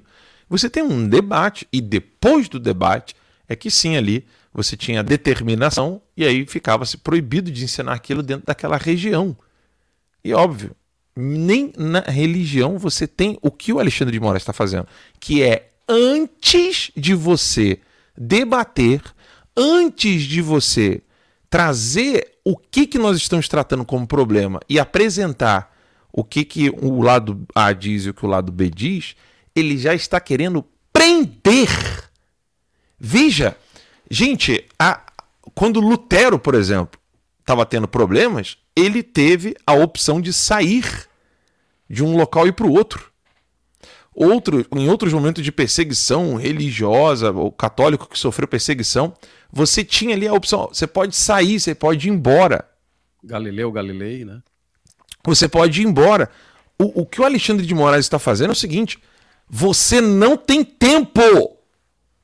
Você não vai nem, nem sair do local. Ou eu te pego aqui agora, ou você dobra os seus joelhos e cala a sua boca. E ele fez isso com o Terça Livre. O Terça Livre continua de pé. E é sim para a glória de Deus e de Sua Mãe Maria Santíssima. Isso eu não tenho dúvida nenhuma que é para a glória de Deus que a gente está de pé. E esse canalha não colocou e nem vai colocar os dedos em mim. Agora, a todos os que ficaram caladinhos, quietos, omissos, com medinho, ou calculando a estratégia de poder mencionar ou falar do que aconteceu com o Terça Livre, o que acontece comigo até hoje, dois anos e meio longe da minha família, eu sinto muito lhes dizer: todos vocês vão se fuder para um caralho. O que esse homem está falando é abertamente censura prévia. Ele não quer o debate. O que eles estão fazendo, dando ares jurídicos, ao trazer manipulação discursiva, o Alexandre de Moraes agora é, é ele quem tem a capacidade de determinar qual discurso retórico é válido juridicamente. Gente, eu nunca vi isso na minha vida. Você determinar juridicamente qual discurso, qual recurso retórico pode ser utilizado. Isso é o ápice da insanidade tirando, tirando o, o, o, óbvio, né, o Stalin, o Lenin, o Mao Tse Tung, tirando todos os comunistas, eu não me recordo de ter visto, posso estar aqui no momento de, de, de lapso, não, não me recordar bem, mas eu não me lembro de ter visto na história da humanidade alguém utilizar o braço jurídico para determinar qual tipo de discurso, recurso retórico pode ser utilizado como válido, juridicamente falando, mas não na corte, na praça, na ágora. O Alexandre de Moraes ele quer proibir que você fale isso num bar, como foi feito com um cara que estava lá no boteco e, e, teve que prestar esclarecimento. Ele quer proibir isso na internet, ele quer proibir isso agora na mainstream media, ele quer impedir isso na grande mídia. Juridicamente. Veja, não é nem mais o braço executivo, como fizeram todos os outros comunistas. Como faz o Ortega, como fez o Lenin, como fez o Stalin, como fez o, o, o Hugo Chávez, como fez o Maduro, como fez Mao Tse Tung, como todos os outros fizeram, foi sempre pelo braço do executivo. O Alexandre de Moraes está trazendo uma novidade trágica para o mundo e que, se for exportada para o globo, nós teremos uma, uma situação absolutamente assustadora, que é o braço jurídico determinando qual recurso retórico pode ser utilizado ou não. Veja, não é proibindo você de pensar, é proibindo você de falar, porque ninguém pode proibir você de pensar. Agora, proibir de você de falar o que pensa é o que o Alexandre de Moraes está querendo, colocando medo, colocando terror. Eu sei de muita gente que já me falou, e eu sinto compaixão dessas pessoas. Eles falam, Alan, eu realmente tenho que ceder, porque eu não aguentaria passar pelo que você está passando. E aí, eu, eu, eu, compreendo, mas assim, eu, eu falo, olha, é melhor você sair então do Brasil. Fica no exílio, fala a verdade e tenta esclarecer as pessoas o que está acontecendo. Agora, você se calando, você ficando quieto, não vai resolver, você não vai trazer paz para a sua vida. Você não deixará de ser perseguido por esse silêncio e por essa omissão. Estão alimentando um monstro, né? Claro. Claro, Daniel. É a, é a hidra, né? Você corta uma cabeça, nascem três ali. É, você falou aí que isso, é, não, você nunca viu isso implementado de forma é, judicial, né? O professor Olavo costumava falar dos metacapitalistas, né? São os caras que ganharam dinheiro no capitalismo, ficaram muito ricos e uma vez que eles foram alçados ao topo, eles querem melar o jogo.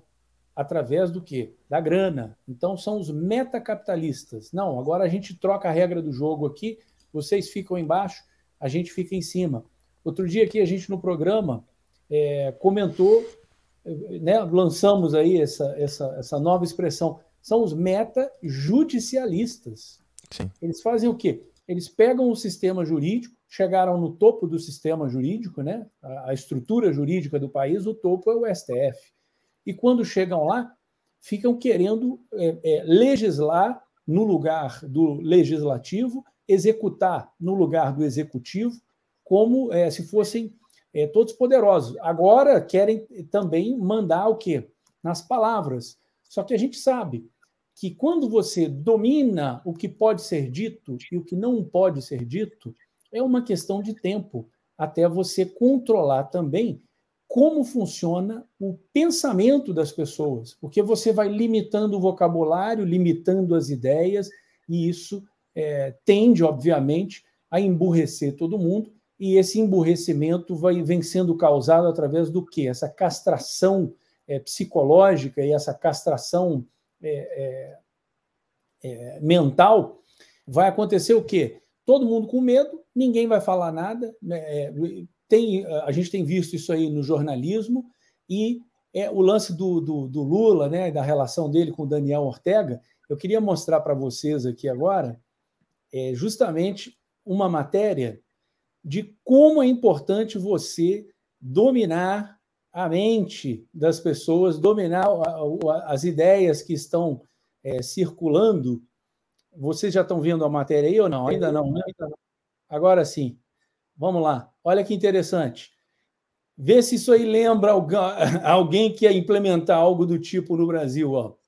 Nicarágua é uma matéria da, da Revista Oeste, viu, gente? Nicarágua aprova controle total de produções cinematográficas. Qualquer produção precisará de autorização da ditadura de Daniel Ortega. Daniel Ortega é amigo de quem? Do Lula. Qual é o modus operandi desses caras? É sempre o mesmo. Vamos controlar o que pode ser dito, o que pode ser visto, e com isso a gente controla o mundo das ideias. Daqui a pouco vem aí uma, uma outra geração de pessoas que não tem a menor noção do que está acontecendo no mundo e vira o quê? Vira uma Coreia do Norte, onde o ditador lá, né, na realidade é o, o, o avô do ditador, pegou a Bíblia e reescreveu a Bíblia como sendo ele o Jesus Cristo na Terra. Né? Foi o que ele fez lá na Coreia do Norte. Olha que interessante, gente. A ditadura da Nicarágua aprovou na quinta-feira 13 uma lei que permite controle de toda a produção cinematográfica e audiovisual no país. Em votação no Legislativo, a proposta de reforma da Cinemateca Nacional do ditador Daniel Ortega foi aprovada por unanimidade entre os 88 deputados. Pô, quem que vai se levantar contra o ditador, né? Vão caçar ou vão sumir com o cara lá? Na, na Nicarágua já, já, já está nesse nível. Seguindo em frente aqui, gente, rapidamente, a matéria é bem pequena. De acordo com a nota divulgada no site da Assembleia Nacional, com esta reforma, a Cinemateca Nacional, enquanto entidade pública, ficará encarregada, ao controle absoluto, gente, ficará encarregada de autorizar a pré-produção, ou seja, você não consegue nem começar a produzir alguma coisa se não tiver autorizado.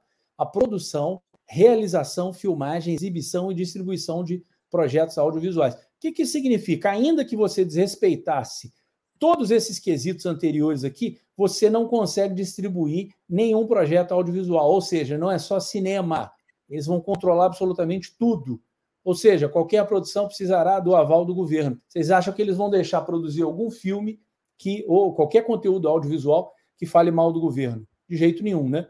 Segundo o texto aprovado, as produções que serão controladas e envolvem produção de imagens em movimento. E aí eles são específicos mesmo, não tem para onde correr. Se ficar, o bicho pega, se correr, o bicho come. Ó. Cinema, perdão. Cinema, vídeo digital ou qualquer outros meios. Se alguém quiser fazer alguma produção e botar um pombo correio voando com a faixa, não pode. Tem que ter autorização do governo. A justificativa é linda sempre. Ó. A justificativa é que a iniciativa busca o resgate, a preservação e a conservação da produção cinematográfica do país e será considerada patrimônio cultural.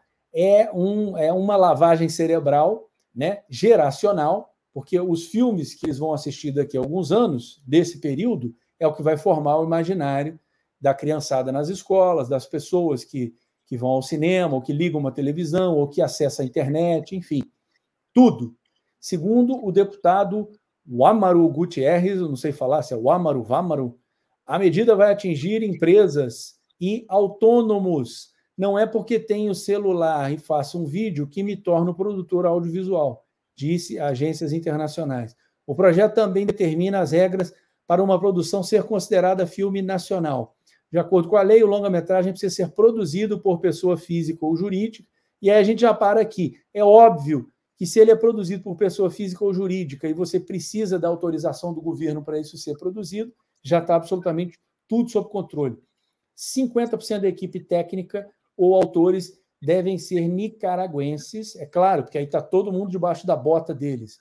E o idioma utilizado deve ser o espanhol ou outros falados na costa do Caribe. Creio eu, não tenho essa informação, creio eu que é, deva é, ter algum dialeto, alguma coisa desse tipo ali. Enfim, a matéria é pequenininha e eu.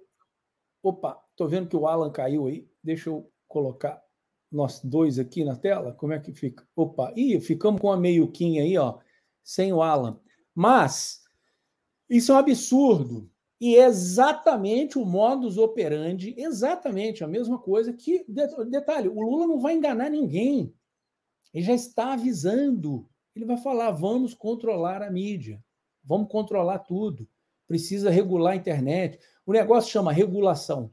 Tem que regular, regular, regular, sem parar, porque nada pode sair do controle deles e eles não vão cometer o mesmo erro de novo. Né? Existem várias entrevistas aí, os caras falando: ah, a gente a gente bobeou, devia ter pisado mais fundo no acelerador e dominado absolutamente tudo naqueles anos é, que o PT governou o país. Agora você imagine o que não vai acontecer agora. É, se o Lula ganhar de novo. Eles não vão errar de novo, eles não vão cometer o mesmo erro. Não é, é o Lula, inclusive, falou, é, o Lula falou sobre isso, inclusive fazendo referência às Forças Armadas ele disse que foi muito brando na relação com as Forças Armadas. Então, o Lula já sinalizou é, qual é. Todo mundo sabe, todo mundo sabe qual é o plano de governo do Lula. A imprensa fica com essa coisa de dizer: ah, o Lula disse que não vai tratar sobre esse assunto, primeiro tem que ganhar as eleições e tal, mas todo mundo sabe qual é o plano de governo do Lula, todo mundo sabe. Não tem nenhum segredo. Ele vai para cima, vai regular os meios de comunicação. O que é regular os meios de comunicação, gente? E aí, muita é, para o grande público, e nós precisamos, temos inclusive essa missão de tentar nos aproximar das pessoas mais indoutas, mais simples, as pessoas mais comuns que, que trabalham, ah, que, que não teve muita escolaridade, essa coisa toda, para tentar mostrar para as pessoas o significado, o sentido de algumas frases usadas por Lula. Ele, inclusive, disse sobre essa questão da regulamentação da imprensa. O que, que isso significa? É simples, é só você olhar a Nicarágua. A Nicarágua é o, o espelho mais próximo do Brasil. Veja o que a Nicarágua, o Daniel Ortega fez com a CNN. E mesmo assim, gente, pasmem, mesmo assim, Aqui no Brasil, a CNN continua batendo 24 horas no presidente Jair Bolsonaro. Tem âncoras de, de jornais lá que, assim, parecem que é, levantam pela manhã e a missão é o que eu vou fazer hoje é, para tentar destruir o presidente Jair Bolsonaro. E não aprendem. A questão do, do movimento sem terras está aí. Tá aí, já começaram as primeiras mobilizações. O Stedley, que é o cara que organiza tudo isso, já deixou bem claro: nós vamos voltar à ativa. Nós vamos voltar a fazer o que nós fazíamos durante o governo do PT. Caramba, será que é difícil compreender isso? Será que o pequeno agricultor não entende o significado disso? Não enxerga o perigo que aí está? Aí você vai para o campo religioso. O Lula já deixou bem claro o que vai fazer. O Lula tem um conchavo, foi lá fazer as suas, entre aspas, articulações com padres, com pastores. Como pode um pastor, como pode, pode um padre se associar ao comunismo, se associar ao Lula?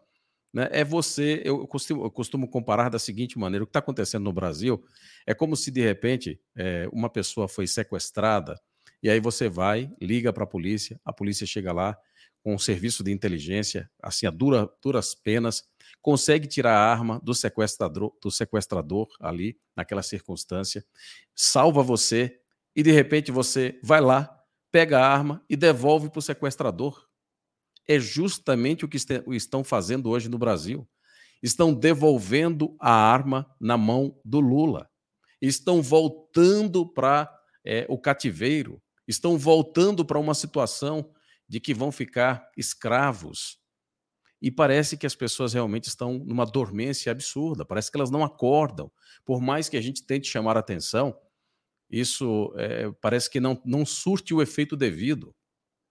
Agora, dia 30 de outubro está se aproximando. Nós temos aí cerca de 16 dias.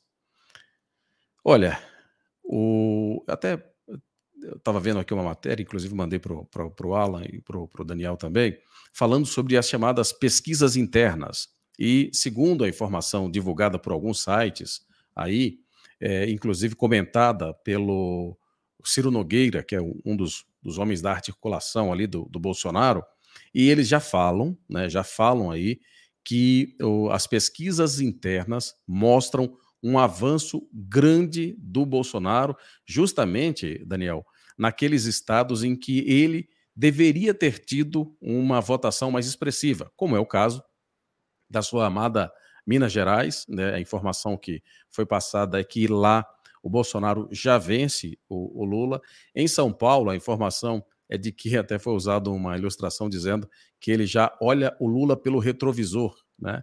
Então, assim, a grande questão, a gente até tem discutido aqui a questão das urnas eletrônicas, mas é chover no molhado, é esperar para nós vermos o que é que vai acontecer depois das eleições, depois do dia 30 de outubro, mas toda essa situação é bastante preocupante. É preocupante o chamado plano de governo do Lula, que ele não fala e a imprensa não faz questão de esconder, mas que todos nós sabemos, e é preocupante essa situação das urnas eletrônicas. É verdade, Adalex. A coisa é assim, está mais do que desenhada. Quem, quem não, não, não se deu conta ainda do que, que vai acontecer, né? Considerando que não houve fraude nas urnas, é, nós tivemos aí muitas abstenções, muitos votos nulos. Você mencionou aí essas pesquisas internas, por exemplo, em Minas Gerais, né? Essas pesquisas apontam já que o Bolsonaro está na frente. Então, assim, se não houver fraude, que maravilha. Se houver fraude, essa vantagem tem que ser é, muito grande, justamente para ou a coisa ficar descarada ou ficar impraticável de acontecer. E o modus é, operandi deles, eles já fizeram isso na América Latina inteira. Né? Essa coisa aí do, do, do Ortega, e agora o Alexandre de Moraes, eu, não sei se foi o Alexandre de Moraes que proibiu agora, não, foi a juíza que você mencionou, né? É, proibiu qualquer é, relaciona, é, relação, né? Citar alguma relação. É, a campanha do Bolsonaro não pode falar da relação do Lula com o Daniel Ortega, com base nessas. Né? E nem com as facções criminosas. Exato, com base nessa é, desordem informacional, eu anotei hoje aqui, e a manipulação discursiva. Ora, pela, pela madrugada, todo mundo sabe o que está acontecendo. Grave manipulação discursiva. Como? Grave manipulação discursiva. Ah, ainda é grave. Não, né? não, é, não é só manipulação discursiva, ela, é, ela não é aguda, ela é grave. Ela é grave. É, é grave. É complicado demais. Você sabe o que é manipulação? Eu, eu, descobri de uma vez por todas o que é manipulação discursiva. Não, não, manipulação discursiva não. A desordem informacional. Desordem informacional. Ah. A, a, desordem informacional é o mestre Yoda falando. Ou uh, fala de trás para frente, mistério, né? É, entendeu? Eu acho, eu acho, Alan, que tá menos mestre Yoda e tá mais para mestre dos magos, que é uma sacanagem, entendeu? Ou Palpatine, né? Da, ninguém, é, ninguém consegue sair da caverna do dragão, entendeu? Não, vai por ali, faz isso, faz aquilo. Ô Dan, preciso te dar um aviso ao vivo aqui, meu mouse tá com 3%. Eu tentei carregar ali no, no carro, eu fui no carro carregar o mouse, porque tá com um problema aqui. É, esse mouse aqui ele é de, de carregar e eu não trouxe o carregador hoje, hoje é sexta-feira. Eu falei assim: ah, vou terminar a live, vou para casa, então não trouxe. Então o mouse vai... acabou a bateria do mouse, você que, você que tem que terminar a live, você que tem que controlar tudo aí agora, beleza? Vamos lá, vamos lá. Então, mete bronca aí, que agora não posso fazer mais nada aqui. tá, tá de mãos atadas, né? Sim.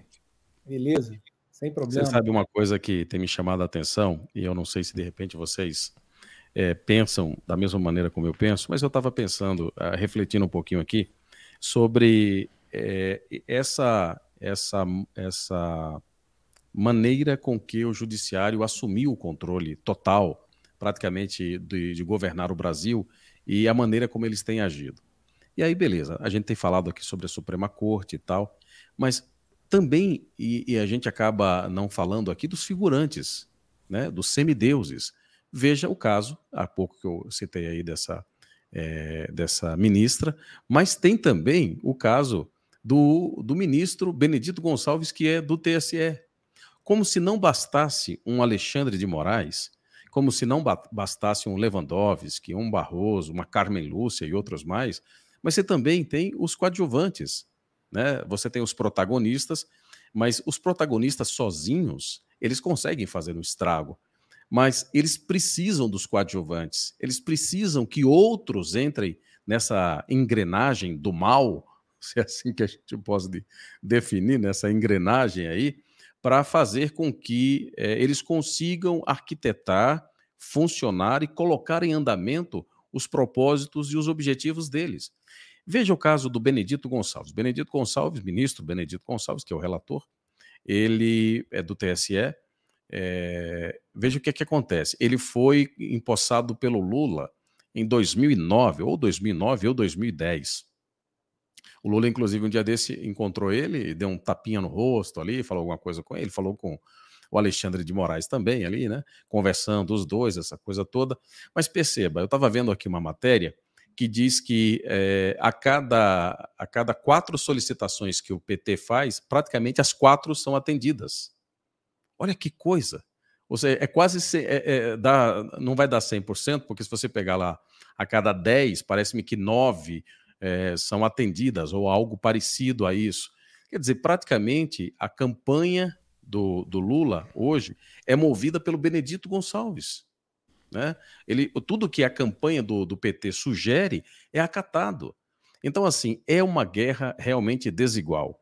Não, não existe simetria alguma. É um sistema inteiro contra praticamente um guerreiro, né, que é o Bolsonaro, com um ou outro ajudante ali, alguns pequenos coadjuvantes, mas é uma guerra assimétrica. Não é fácil.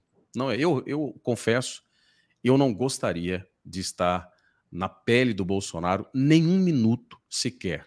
Eu acho que é muita maldade, é muita impiedade, é muita crueldade com um indivíduo só. Que Deus possa cuidar dele e de nós. E detalhe, né? Não é, um, não é uma desigualdade política, né? Porque uma coisa é você ter uma estrutura política menor, né? uma coisa é você ter um grupo hierárquico político menor, ou seja, vou traduzir para você que está me ouvindo em casa agora, é o seguinte: vamos dizer que o Bolsonaro tem ali então três deputados, ele tem quatro pessoas em cada estado, é, essas quatro pessoas coordenam um grupo de cada um de 100, etc. E a desigualdade política né, seria o Bolsonaro com essa estrutura e o Lula com 17, 20, 40, 50 pessoas em cada estado e cada uma delas não com 100, como eu disse no número anterior, mas com mil. Né? Então você teria ali uma, um, um hiato entre os dois que seria uma, uma desigualdade política. Né? Uma perseguição política acontece assim. Quando você tem ali uma, toda uma, uma estrutura maior e você vai ali, persegue a pessoa, é, faz de tudo para que ela possa ser destruída politicamente. Só que o que acontece nesse caso tão bem, tão bem descrito pelo, pelo Adalex, é que nós não estamos numa situação política, nós estamos numa situação criminosa, que é quando você percebe claramente que existe todo um viés para fins políticos, para beneficiar politicamente o Lula e retirar o Bolsonaro do cenário, porque o revolucionário ele entende uma coisa muito clara que o professor Olavo tentava falar para a direita brasileira, ela não aprendeu. Política não se trata de ideias e valores, mas de pessoas e meios. Pessoas e meios. Quais os meios de ação ela tem para utilizar e, quais, e quem são essas pessoas. Então, primeiro, quem são essas pessoas e quais meios elas têm para utilizar. Antes do meu mouse acabar de vez aqui, Dan, tem uma matéria exclusiva aqui, uma reportagem exclusiva para o Terça Livre, da terra do Adalex aqui, que é quando o Lula esteve em Salvador, na Bahia. O jornalista uh, André Musel, que fez essa matéria para gente exclusiva aqui no programa Guerra de Informação. Olá, Alan e os amigos do programa Guerra de Informação. O ex-presidiário Luiz Inácio Lula da Silva esteve em Salvador nesta última quarta-feira para cumprir sua agenda de campanha ele saiu do bairro de Undina e veio até o Farol da Barra em cima de uma caminhonete. São cerca de 2,5 km e veio acompanhado do governador Rui Costa e o candidato ao governo do estado pelo PT, Jerônimo. Quando chegou ao final do percurso, Lula subiu em um trio elétrico e fez o que ele faz de melhor: mentir. Eu separei algumas falas deles. Vamos acompanhar.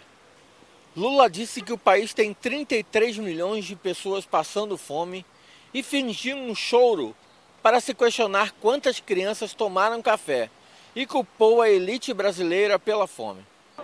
Um país que é o primeiro produtor de carne do mundo. Tem gente passando fome, gente comendo otto e gente comendo carcaça de frango. Hoje é dia da criança e neste país tem 33 milhões de pessoas que não têm o que comer. E eu fico me perguntando quantas crianças hoje almoçaram, quantas crianças tomaram café, quantas crianças vão dormir sem poder tomar um copo de leite com café. E isso não é normal, isso não é falta de dinheiro, isso é falta de vergonha na cara da elite brasileira. Lula disse que foi criado por uma mãe analfabeta e que a sociedade brasileira não pode ser governada por um genocida, se referindo ao presidente Bolsonaro. Eu acredito, eu fui educado por uma mãe que nasceu e morreu analfabeta, mas ela ensinou o seu filho de caráter e essa sociedade brasileira não pode ser governado por um genocida que carrega nas costas a responsabilidade da morte de 380 mil pessoas pelo Covid. Ele disse que vai recriar o Ministério da Igualdade Racial e vai criar o Ministério dos Povos Indígenas. Nós vamos recriar o Ministério da Igualdade Racial. Nós vamos criar o Ministério dos Povos Indígenas e o indígena vai ter ministro nesse país. De Salvador, André Miesel. Você vê, né, que é um psicopata, né? Ele não acredita em nada do que ele tá falando ali.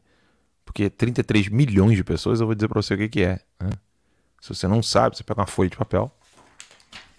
Chega em casa. Se você estiver em casa já, se você não estiver dirigindo, assistindo a gente, você pega uma folha de papel. Tá aqui a população brasileira: 200 milhões. Se você dobrar na metade, 100. Se você dobrar de novo na metade, dá quase o número que o Lula falou que está passando fome no Brasil. Sabe o que significa isso?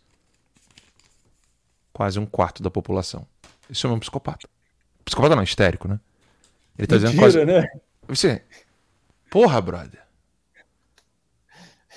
Isso aí é, tá quase igual ao número de criança que passava fome, né? E era criança de rua, lembra dessa? dessa É, ele falava, ele inventava números. Ele, ele, ele, ele, ele, ele, é, ele é um histérico, né? O Lula, no caso, é histérico, né? Ele acredita na- na- na- nas palavras que ele utiliza, né? E ele não fala o que vê, ele fala o que sente. Então ele vai lá, finge um sentimento, ele começa a acreditar em alguma coisa, né? Ele acredita naquela coisa ali e começa a falar como se aquilo dali fosse verdadeiro. E É, o, o- ator, né? o duro, o duro que essa coisa do, do histérico é que ele ecoa em histéricos, né? É- esse é o grande problema da histeria. O problema da histeria é que ela não ecoa na cabeça de pessoas normais, mas ela ecoa como nunca, né? como ninguém, como nada, assim, é impressionante. Ela ecoa em corações histéricos, ou seja, em pessoas que já estão ali com tendências ou já estão habituadas à histeria, né? Não fala o que vê, mas fala o que está sentindo.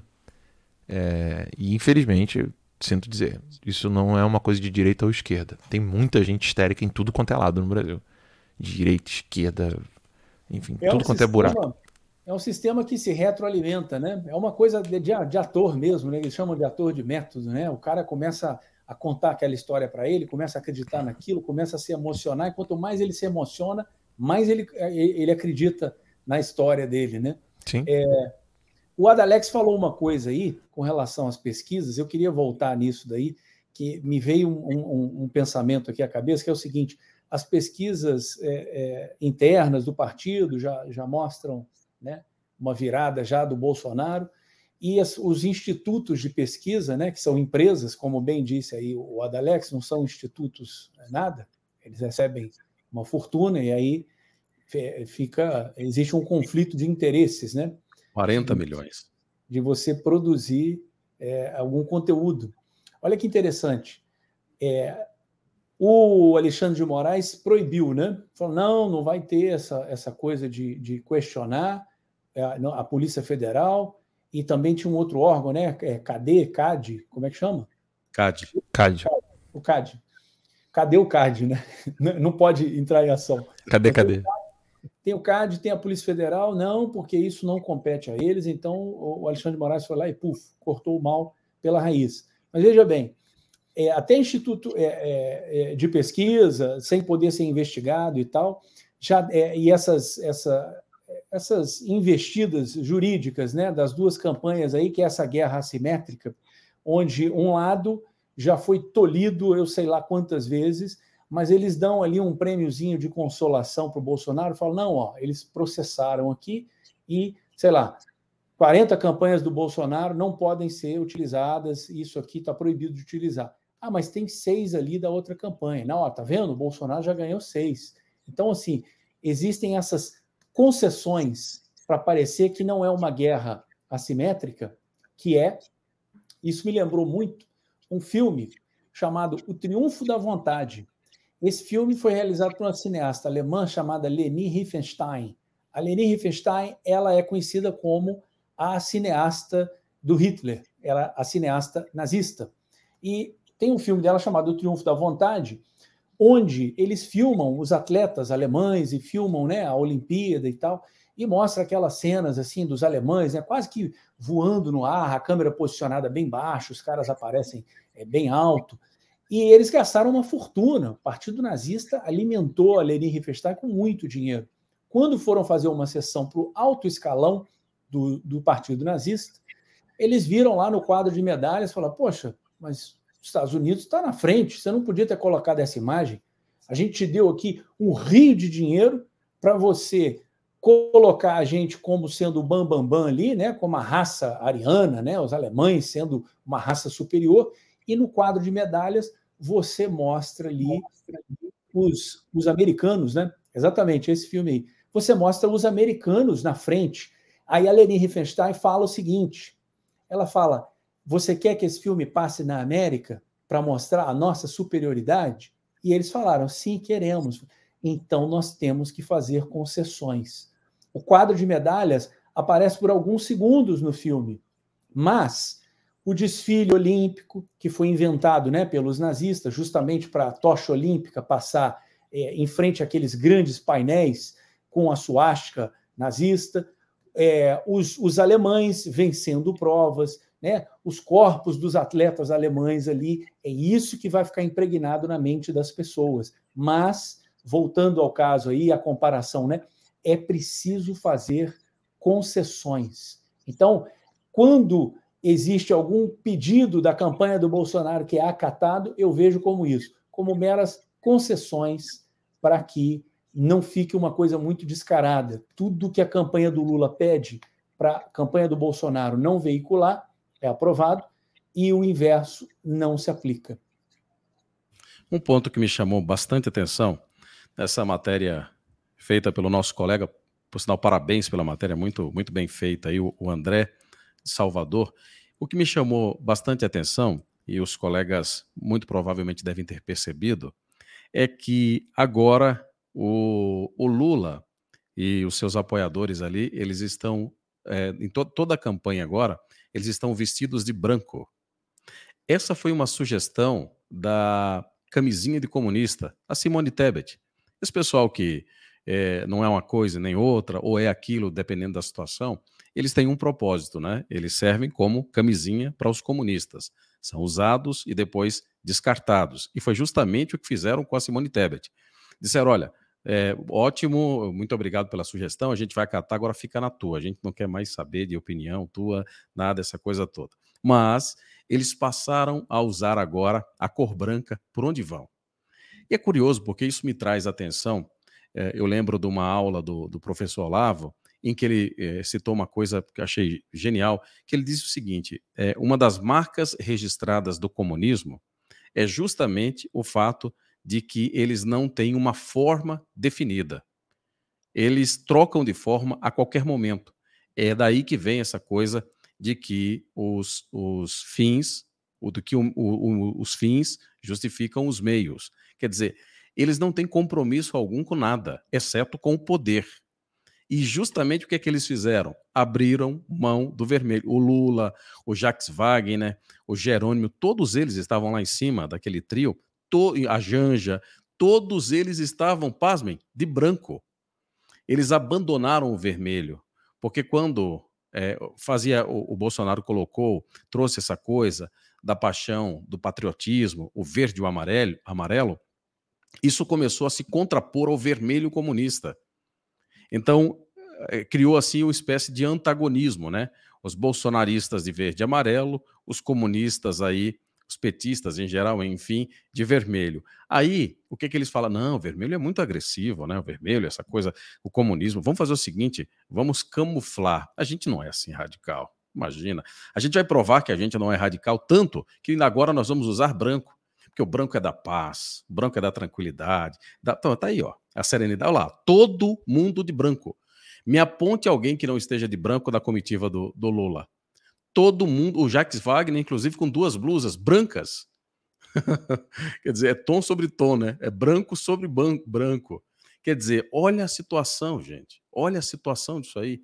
Para você ter uma ideia de como esse pessoal, de fato, não tem compromisso algum com aquilo que eles dizem. Como o Alan disse há pouco, né, ele não acredita. O Lula, ele fala porque ele é um mentiroso compulsivo. O Lula, se não mentir, ele, ele não dorme feliz. A mentira está no DNA dele, está no DNA do PT, está no DNA dos comunistas. Então esse pessoal precisa mentir. E como disse o Olavo, a essência do comunista é justamente não ter essência, não ter essa coisa, né, compromisso com nada. Eles vão de acordo com é, para onde a maré possa levá-los. É como uma cobra, né? Vai, vai trocando de pele é, à medida que aquela, aquela pele antiga não serve mais. Mas eles já fizeram isso aí na outra eleição. Quem cai nessa daí tem que ser muito otário, muito otário. Você pega a Manuela Dávila, né? É, com o visual todo comportadinho, é, mas quando passa a eleição, ela, ela se assume de novo, né? Para frente, é, cabelo, cabelo azul, cabelo colorido, e agora parece uma menina de, de, de, coral, né? Você vai ver os santinhos dela, parece uma menina de coral. O Lula, mesma coisa, né? Quando está fazendo comício em determinados lugares, se veste ali com roupas que, que remontam ali a Hugo Chaves, ao, ao esqueci o nome lá, como é que chama o, o presidente da Bolívia? Da Enfim, Bolívia? É, da Bolívia. O Evo Enfim, Morales o Evo Morales, ele se veste com uma roupa parecida com a dele e tal. Então, assim, tá sempre, é, a, é a famosa dialética, né? ele está sempre sinalizando para círculos concêntricos, dependendo para quem ele está falando, né? se é um círculo mais fechado, que é a galera que entende de fato o que está acontecendo, eles podem mostrar a cara mesmo, entendeu? Tem aquela, aquela famosa apresentação lá, é, macaquinhos e os caras se agarrando ali no palco, e Marilena Chauí falando: eu odeio a classe média, o Lula ali do lado rindo e tal, todo mundo ali de vermelho, né? Agora, quando chega a hora da eleição, é bem isso aí que você falou, né? A, a cobra muda de pele, né? Bom, é, é, um, é um camaleão, né? Porque tá, na realidade está mudando ali de cor, né? E passa a usar todo mundo branco, né? Que é a cor da paz. E, enfim, a ideia é, é, é pegar os incautos mesmo, né? E é para isso que a gente está aqui para apontar essas coisas que às vezes a, mente distraída não consegue é, captar essas, Focar, né? essas nuances. É. Gente, são 9 horas e 45 minutos. Nós temos aqui uma denúncia é, grave, porque para mim isso não é nem uma matéria, isso é uma denúncia que precisa ser exposta em todo o território nacional. É, falamos aqui dessa coisa de encontrar dinheiro, né? Deixa eu tirar o exemplo do Lula, que eu dobrei minha folhinha aqui para ficar é, olha isso aqui. Polícia Rodoviária Federal. Você falou disso aqui já, Dan, ou não? período que eu fui carregar o mousezinho aí? Não, não, não, não falei não. Então vamos embora. Olha aqui, ó. PRF. A gente tem uns vídeos, se eu não me engano, né? Dá uma olhadinha aí. Dá uma olhada ver se a gente não tem um vídeo aí no, no na nossa pastazinha. Vou, vou Polícia Rodoviária, Polícia Rodoviária Federal apreende 2,5 milhões. Vou repetir milhões de reais em notas guardadas em porta-mala de carro no Pará. E o mais curioso dessa matéria aqui não é só a quantia de dinheiro em tempo em período eleitoral. Ocorre o seguinte: em espécie durante a fiscalização realizada no quilômetro 81, na BR-010, em Ulianópolis, Pará, a cerca de 390 quilômetros de Belém. A apreensão do dinheiro ocorreu ontem, mas o caso só foi divulgado na quarta-feira. Ou seja, deixa eu atualizar vocês aqui. A gente está lendo uma matéria do dia 12, tá? E ela disse que a apreensão teria ocorrido no dia 11, mas só foi divulgada um dia depois. Os agentes encontraram um montante em um Toyota Corolla com placa de, do Distrito Federal. Gente, prestem atenção nisso. Eu vou repetir os valores, tá? 2,5 milhões de reais em dinheiro vivo, nota, espécie, no Distrito Federal. O carro é de lá. O motorista de 49 anos, cujo nome não foi divulgado, não soube informar a origem da quantia e por isso foi encaminhado à Polícia Federal para que as autoridades investigassem uma possível lavagem de dinheiro dentro do carro de acordo com a PRF, a quantia de 2 milhões 508 mil e 500 reais estava guardada em quatro caixas de papelão. O valor milionário era composto apenas por notas de 100 e 10 mil em cada pacote. 10 mil reais em cada pacote. Só nota de 100. O que diz o motorista? Ao ser questionado sobre o dinheiro, o motorista ficou nervoso e disse vir de aluguéis de carros. Apesar disso, os agentes afirmam que o homem não conseguiu esclarecer com o que trabalha e o motivo de viajar com tanto dinheiro em espécie.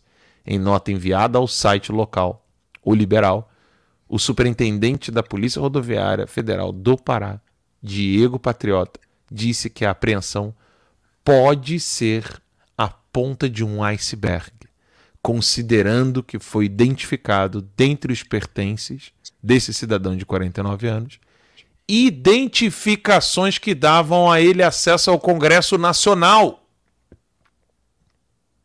Gente, a Polícia Rodoviária Federal encontrou mais de 2 milhões em espécie.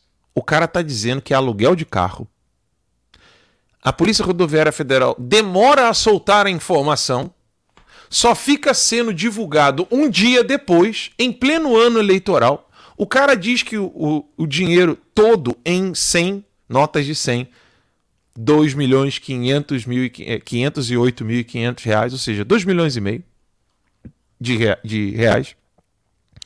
E o cara tem identificação que dá acesso a ele ao Congresso Nacional. Aí vem o vem a parte, a melhor parte. Conforme a apuração do jornal Folha de São Paulo, a suspeita é que se trata de dinheiro para compra de votos ou pagamento de fornecedor por meio de caixa 2.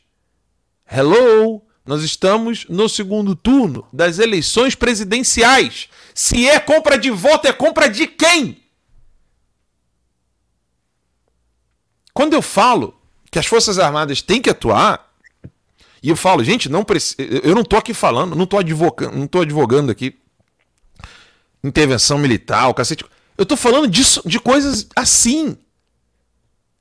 Como assim? Se ele tem acesso, você sabe de onde e para onde ele estava indo. Pega, pega o celular do cara. O celular dele vai ter tudo. Tudo o que vocês quiserem. E não é só ele. Nós estamos no segundo. Gente, se isso fosse no primeiro turno, seria nada novo debaixo do sol. Concordam comigo? Porque assim, é aquela coisa de todo mundo quer ser deputado, aí você está no Pará, né, a terra ali do, dos coronéis, da política. Assim, era plausível que você fala assim, é um, é um negócio escandaloso, é uma coisa absurda, mas tá, isso acontece em todas as eleições de dois em dois anos no Brasil. Agora, nós não estamos mais no primeiro turno. A apreensão foi feita depois do fim do primeiro turno. Você está no segundo turno e o cara tem acesso ao Congresso Nacional com 2 milhões e meio em espécie. E esse é um carro. Um carro. Pegou um, né? Pegou um e o que não pegou, né? E os que não foram pegos, né? Exato. Esse é um carro, um carro. E assim, convenhamos, se nós jornalistas aqui conseguiríamos fazer uma boa pesquisa, pegando o nome desse cara, vendo quais são os acessos que ele teve na Câmara, conseguir ver com quem que ele estava. Gente, imagina a polícia que pode pegar câmeras de segurança e descobrir com quem esse cara estava conversando no Congresso Nacional. É, quem deu esse acesso a ele, né? Que tipo de acesso? Não, mas aí o acesso ele pode conseguir assim, normal, você vai lá, bate ali. Só que o, o, o, tipo de acesso eles não, eles não informaram. Tem, tem, tem coisa aí. Tem coisa tem pra, um... que, que precisa ser dita. Porque tem se um fosse um acesso aí, normal. Hã? Tem um vídeo aí, ó, da grana apreendida. Tem do, polici do policial falando. Exato. Vamos, vamos ouvir o que o policial fala. Bom, a abordagem aconteceu no quilômetro 82 da BR-010, município de Ulianópolis, aqui no estado do Pará, quando um veículo com placa de Brasília passou pelo nossa, pela nossa equipe, pela nossa viatura, e aí já demonstrou certo desconforto quando verificou e identificou a nossa equipe. Os policiais de pronto realizaram a abordagem, perguntaram o motivo da viagem, já alegou que estava vindo a Belém do Pará encontrar a namorada, e quando questionado sobre a profissão, ele alegou que era um funcionário da Justiça Federal, um agente de segurança, da Justiça Federal. Os colegas curiosos ali sobre como funciona essa atividade, essa profissão, eles já não. Como é que é? Peraí, deixa eu voltar essa parte aqui. Segurança da Justiça Federal. Os colegas curiosos ali. Eu vou, eu vou repetir de novo, desculpa. Ele disse que trabalhava onde?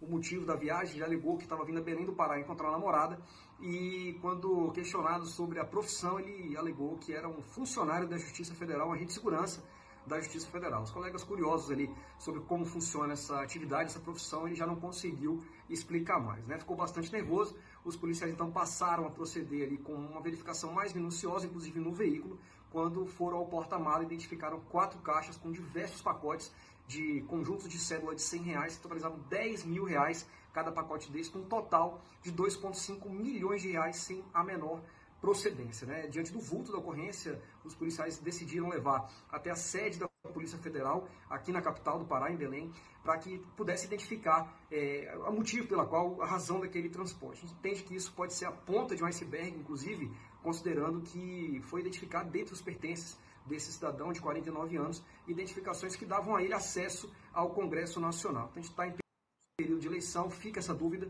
né? cabe agora à Polícia Judiciária, a Justiça identificar todo o material, veículo, os valores, né? o cidadão está à disposição da Justiça na sede da parceira Polícia Federal aqui na capital.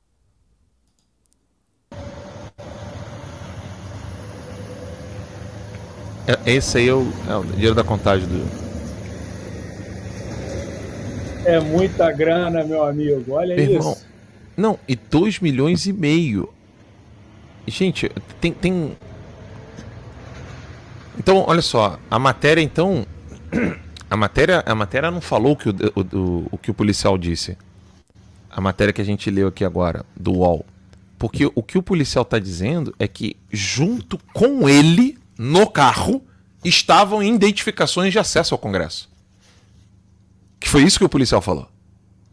Ou seja, não é que alguém pegou e investigou o nome dele. Ah, pega o nome dele e vê se tem identificação no Congresso. Não, tava aqui, ó, na carteirinha dele, no bolso, no... tava em algum lugar a identificação do Congresso Nacional. Segundo o site da CNJ aqui, Alan, tem 280 agentes semelhantes a esse, que é um agente, se for verdade, um agente de segurança é, do, do Poder Judiciário. Inclusive tem a chancela da Polícia Federal. E o salário, eles falam aqui, em torno de 15 mil reais. Ou seja, é alguém que de fato tem sim acesso a todo esse, não só o Congresso, tá? Mas aqui especialmente ao Poder Judiciário. Ele é um agente, segundo a informação, em se comprovando isso. Ou seja, é algo... sendo ele um policial de fato. Né?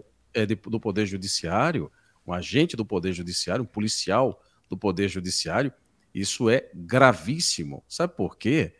Porque, veja, em se tratando do legislativo, já seria algo é, extremamente é, é, é, que deveria ser investigado, já seria grave, gravíssimo. Agora, é muito estranho Cai alguém demais, ligado ao poder judiciário.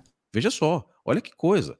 É muito estranho alguém ligado ao poder judiciário ter em suas mãos 2 milhões e meio e fazendo o transporte de, do Distrito Federal até o Pará. Poder judiciário, dinheiro, corrupção. Dinheiro Estranho. vivo, né? Dinheiro É. vivo. Não foi Aí sim, bancária. aí não é, não, e aí não é moeda corrente, né? Aí é Exato. dinheiro vivo. né? Isso Exato. é dinheiro. Olha, Isso é o dinheiro Brasil, vivo. o Brasil chega a níveis assim. É... Adalex, eu- eu- eu- você vai ver com o Daniel. Quando, quando acontece alguma coisa de escândalo financeiro aqui nos Estados Unidos, raramente uma coisa chega nesses números aí. Apreensão de 2 milhões e meio em nota. Cara- Você não vai achar uma coisa dessa aqui nos Estados Unidos. Não, quando você vê alguma coisa similar, fala, nossa, mas foi um milhão? Nossa, dois milhões? Esse cara vai apodrecer na cadeia, entendeu? Aí dá vontade de rir e falar assim, amigo, lá no Brasil, quando o negócio é corrupção, é assim, é milhões, quando não, bilhões. O buraco é mais embaixo. É.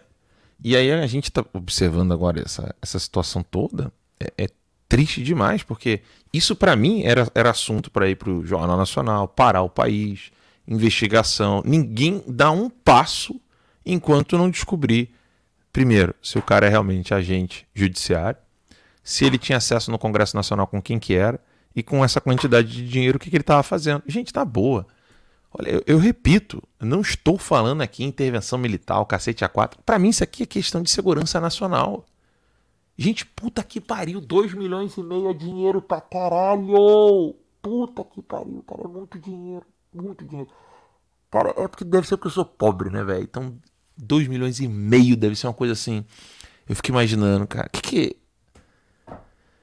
Ele, ele é tratado como se tivesse sido encontrado com 2 quilos de açaí, três picolés, né?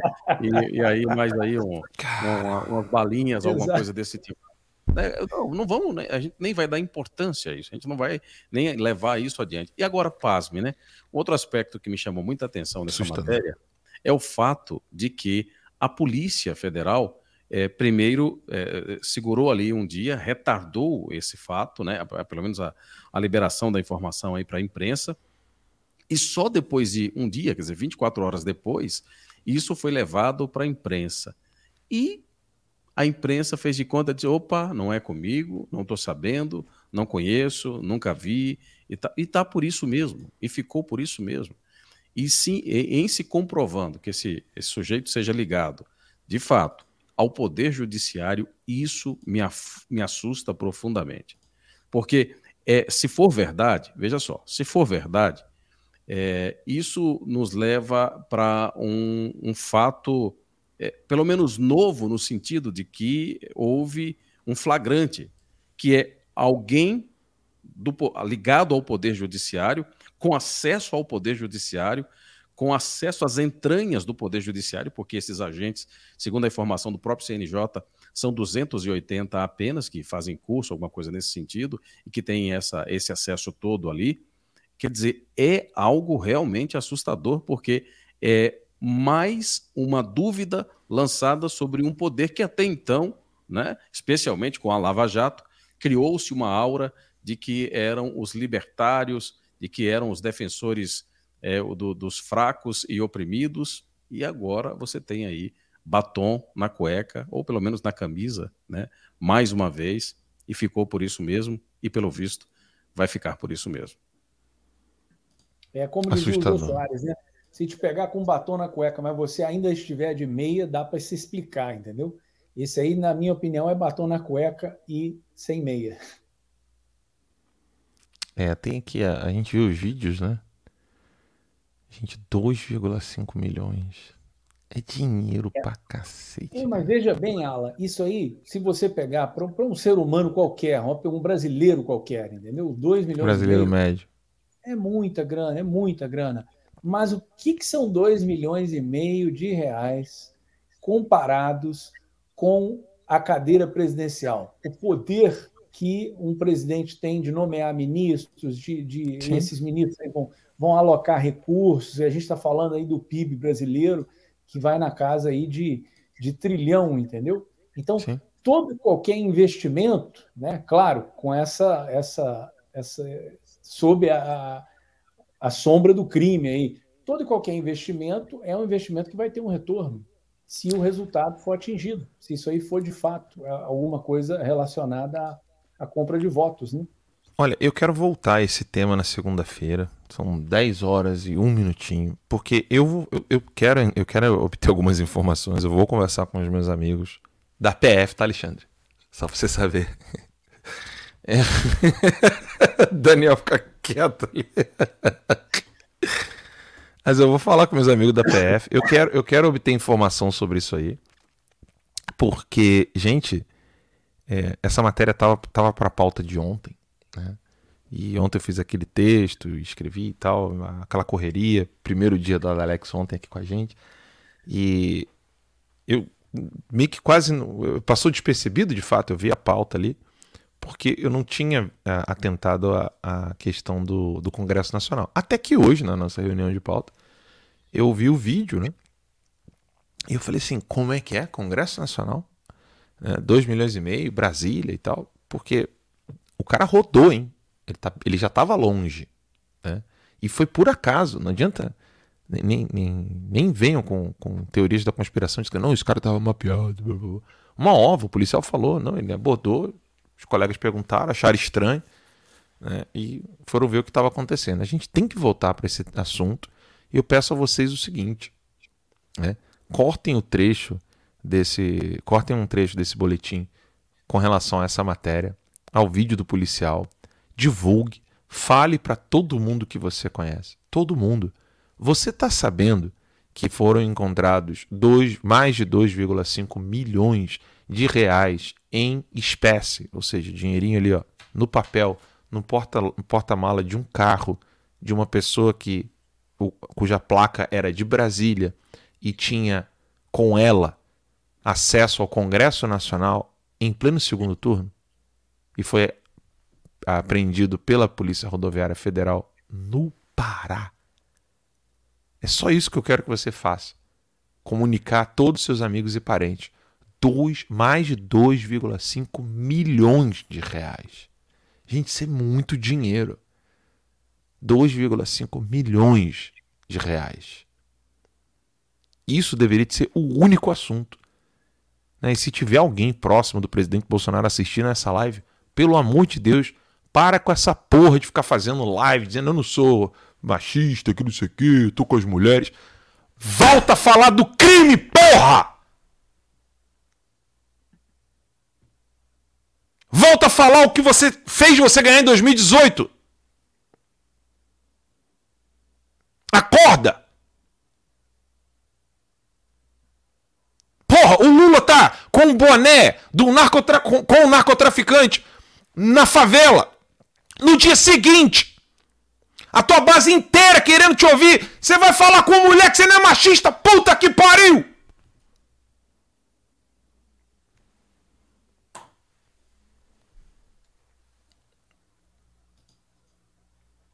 Desculpa o desabafo, gente. Tava engasgado essa porra.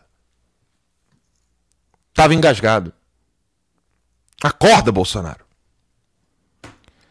Enfim, segunda-feira a gente volta com esse assunto da Polícia Federal. A gente vai ficando por aqui, obrigado. Desculpa aí o desabafo mesmo. Mas é que tava, tava, eu tava muito entalado com isso. Você não pode ter. Um dia você tem ali, porra, o Lula com boné de, de narcotraficante no dia seguinte. O Bolsonaro me faz uma live rosa? Porra, meu irmão. Não dá. Enfim, deem o tchau de vocês aí que a gente vai concluir a live. Obrigado, pessoal. Muito bem. Obrigado aos colegas aí mais uma vez pela parceria. Obrigado a você pela audiência e com fé no nosso grandioso Criador. A gente se fala na segunda-feira a todos, portanto. Bom final de semana. Beijo no coração. Até mais. Valeu, pessoal. Bom fim de semana. É, não se esqueçam de compartilhar a live. Eu queria perguntar para o Adalex: você tem rede social, Adalex, para você compartilhar tenho. com a gente? Tem, tenho sim. Tem o Instagram, que é arroba Adalex Góes, e tem o meu canal no YouTube, que é o Saia da Bolha, que a gente faz alguns vídeos também, com o mesmo conteúdo e tal. Então é muito fácil para procurar. Coloca aí no arroba Saia da Bolha no YouTube e Adalex Góes, arroba Adalex Góes no Instagram. Beleza? O meu é arroba Bertorelli e o TLTV USA, não é Alan? E o Alan é isso aí. É Alan Santos voltou no Instagram, né? Arroba Alan Santos voltou. Por, o meu no Instagram. Por saber quanto tempo. É, tem que saber quanto tempo. É, O por meu é enquanto. o arroba Bertorelli no Instagram e o canal do Bertorelli com LLI no YouTube. Obrigado a todo mundo. Um bom final de semana. Quem Obrigado se, aos inscrever, quem se inscrever no Bertolé, quem se inscrever no canal aí tem direito a uma macarronada ou não? Opa! Eu tenho um amigo que, que mora em Londres, ele falava: Ah, parece marca de mussarela, né? As mussarelas Bertorelli. Mas É bem por aí. É É, isso bem aí, por aí. né? Bem, eu mais uma vez eu peço, eu peço honestamente desculpas às pessoas assim, pelo, pela gritaria, não é necessário, né? Mas assim, gente, puta que pariu, sabe? Não, não, não dá, cara. Tava engasgado isso, cara. Tava engasgado. Não dá pra admitir que o Bolsonaro vai continuar ouvindo Pablo Massal, Fábio Faria, em vez de ouvir o Carlos Bolsonaro e botar pra fuder nessa porra de PRF pegando 2,5 milhões de reais e o Lula caminhando com narcotraficante, com boné de narcotraficante no local onde moram os narcotraficantes. No dia seguinte, vim com uma live rosa, né? Vou, agora vamos fazer uma live com as mulheres. Gente, não dá, não dá, simplesmente não dá. Eu precisava fazer esse desabafo.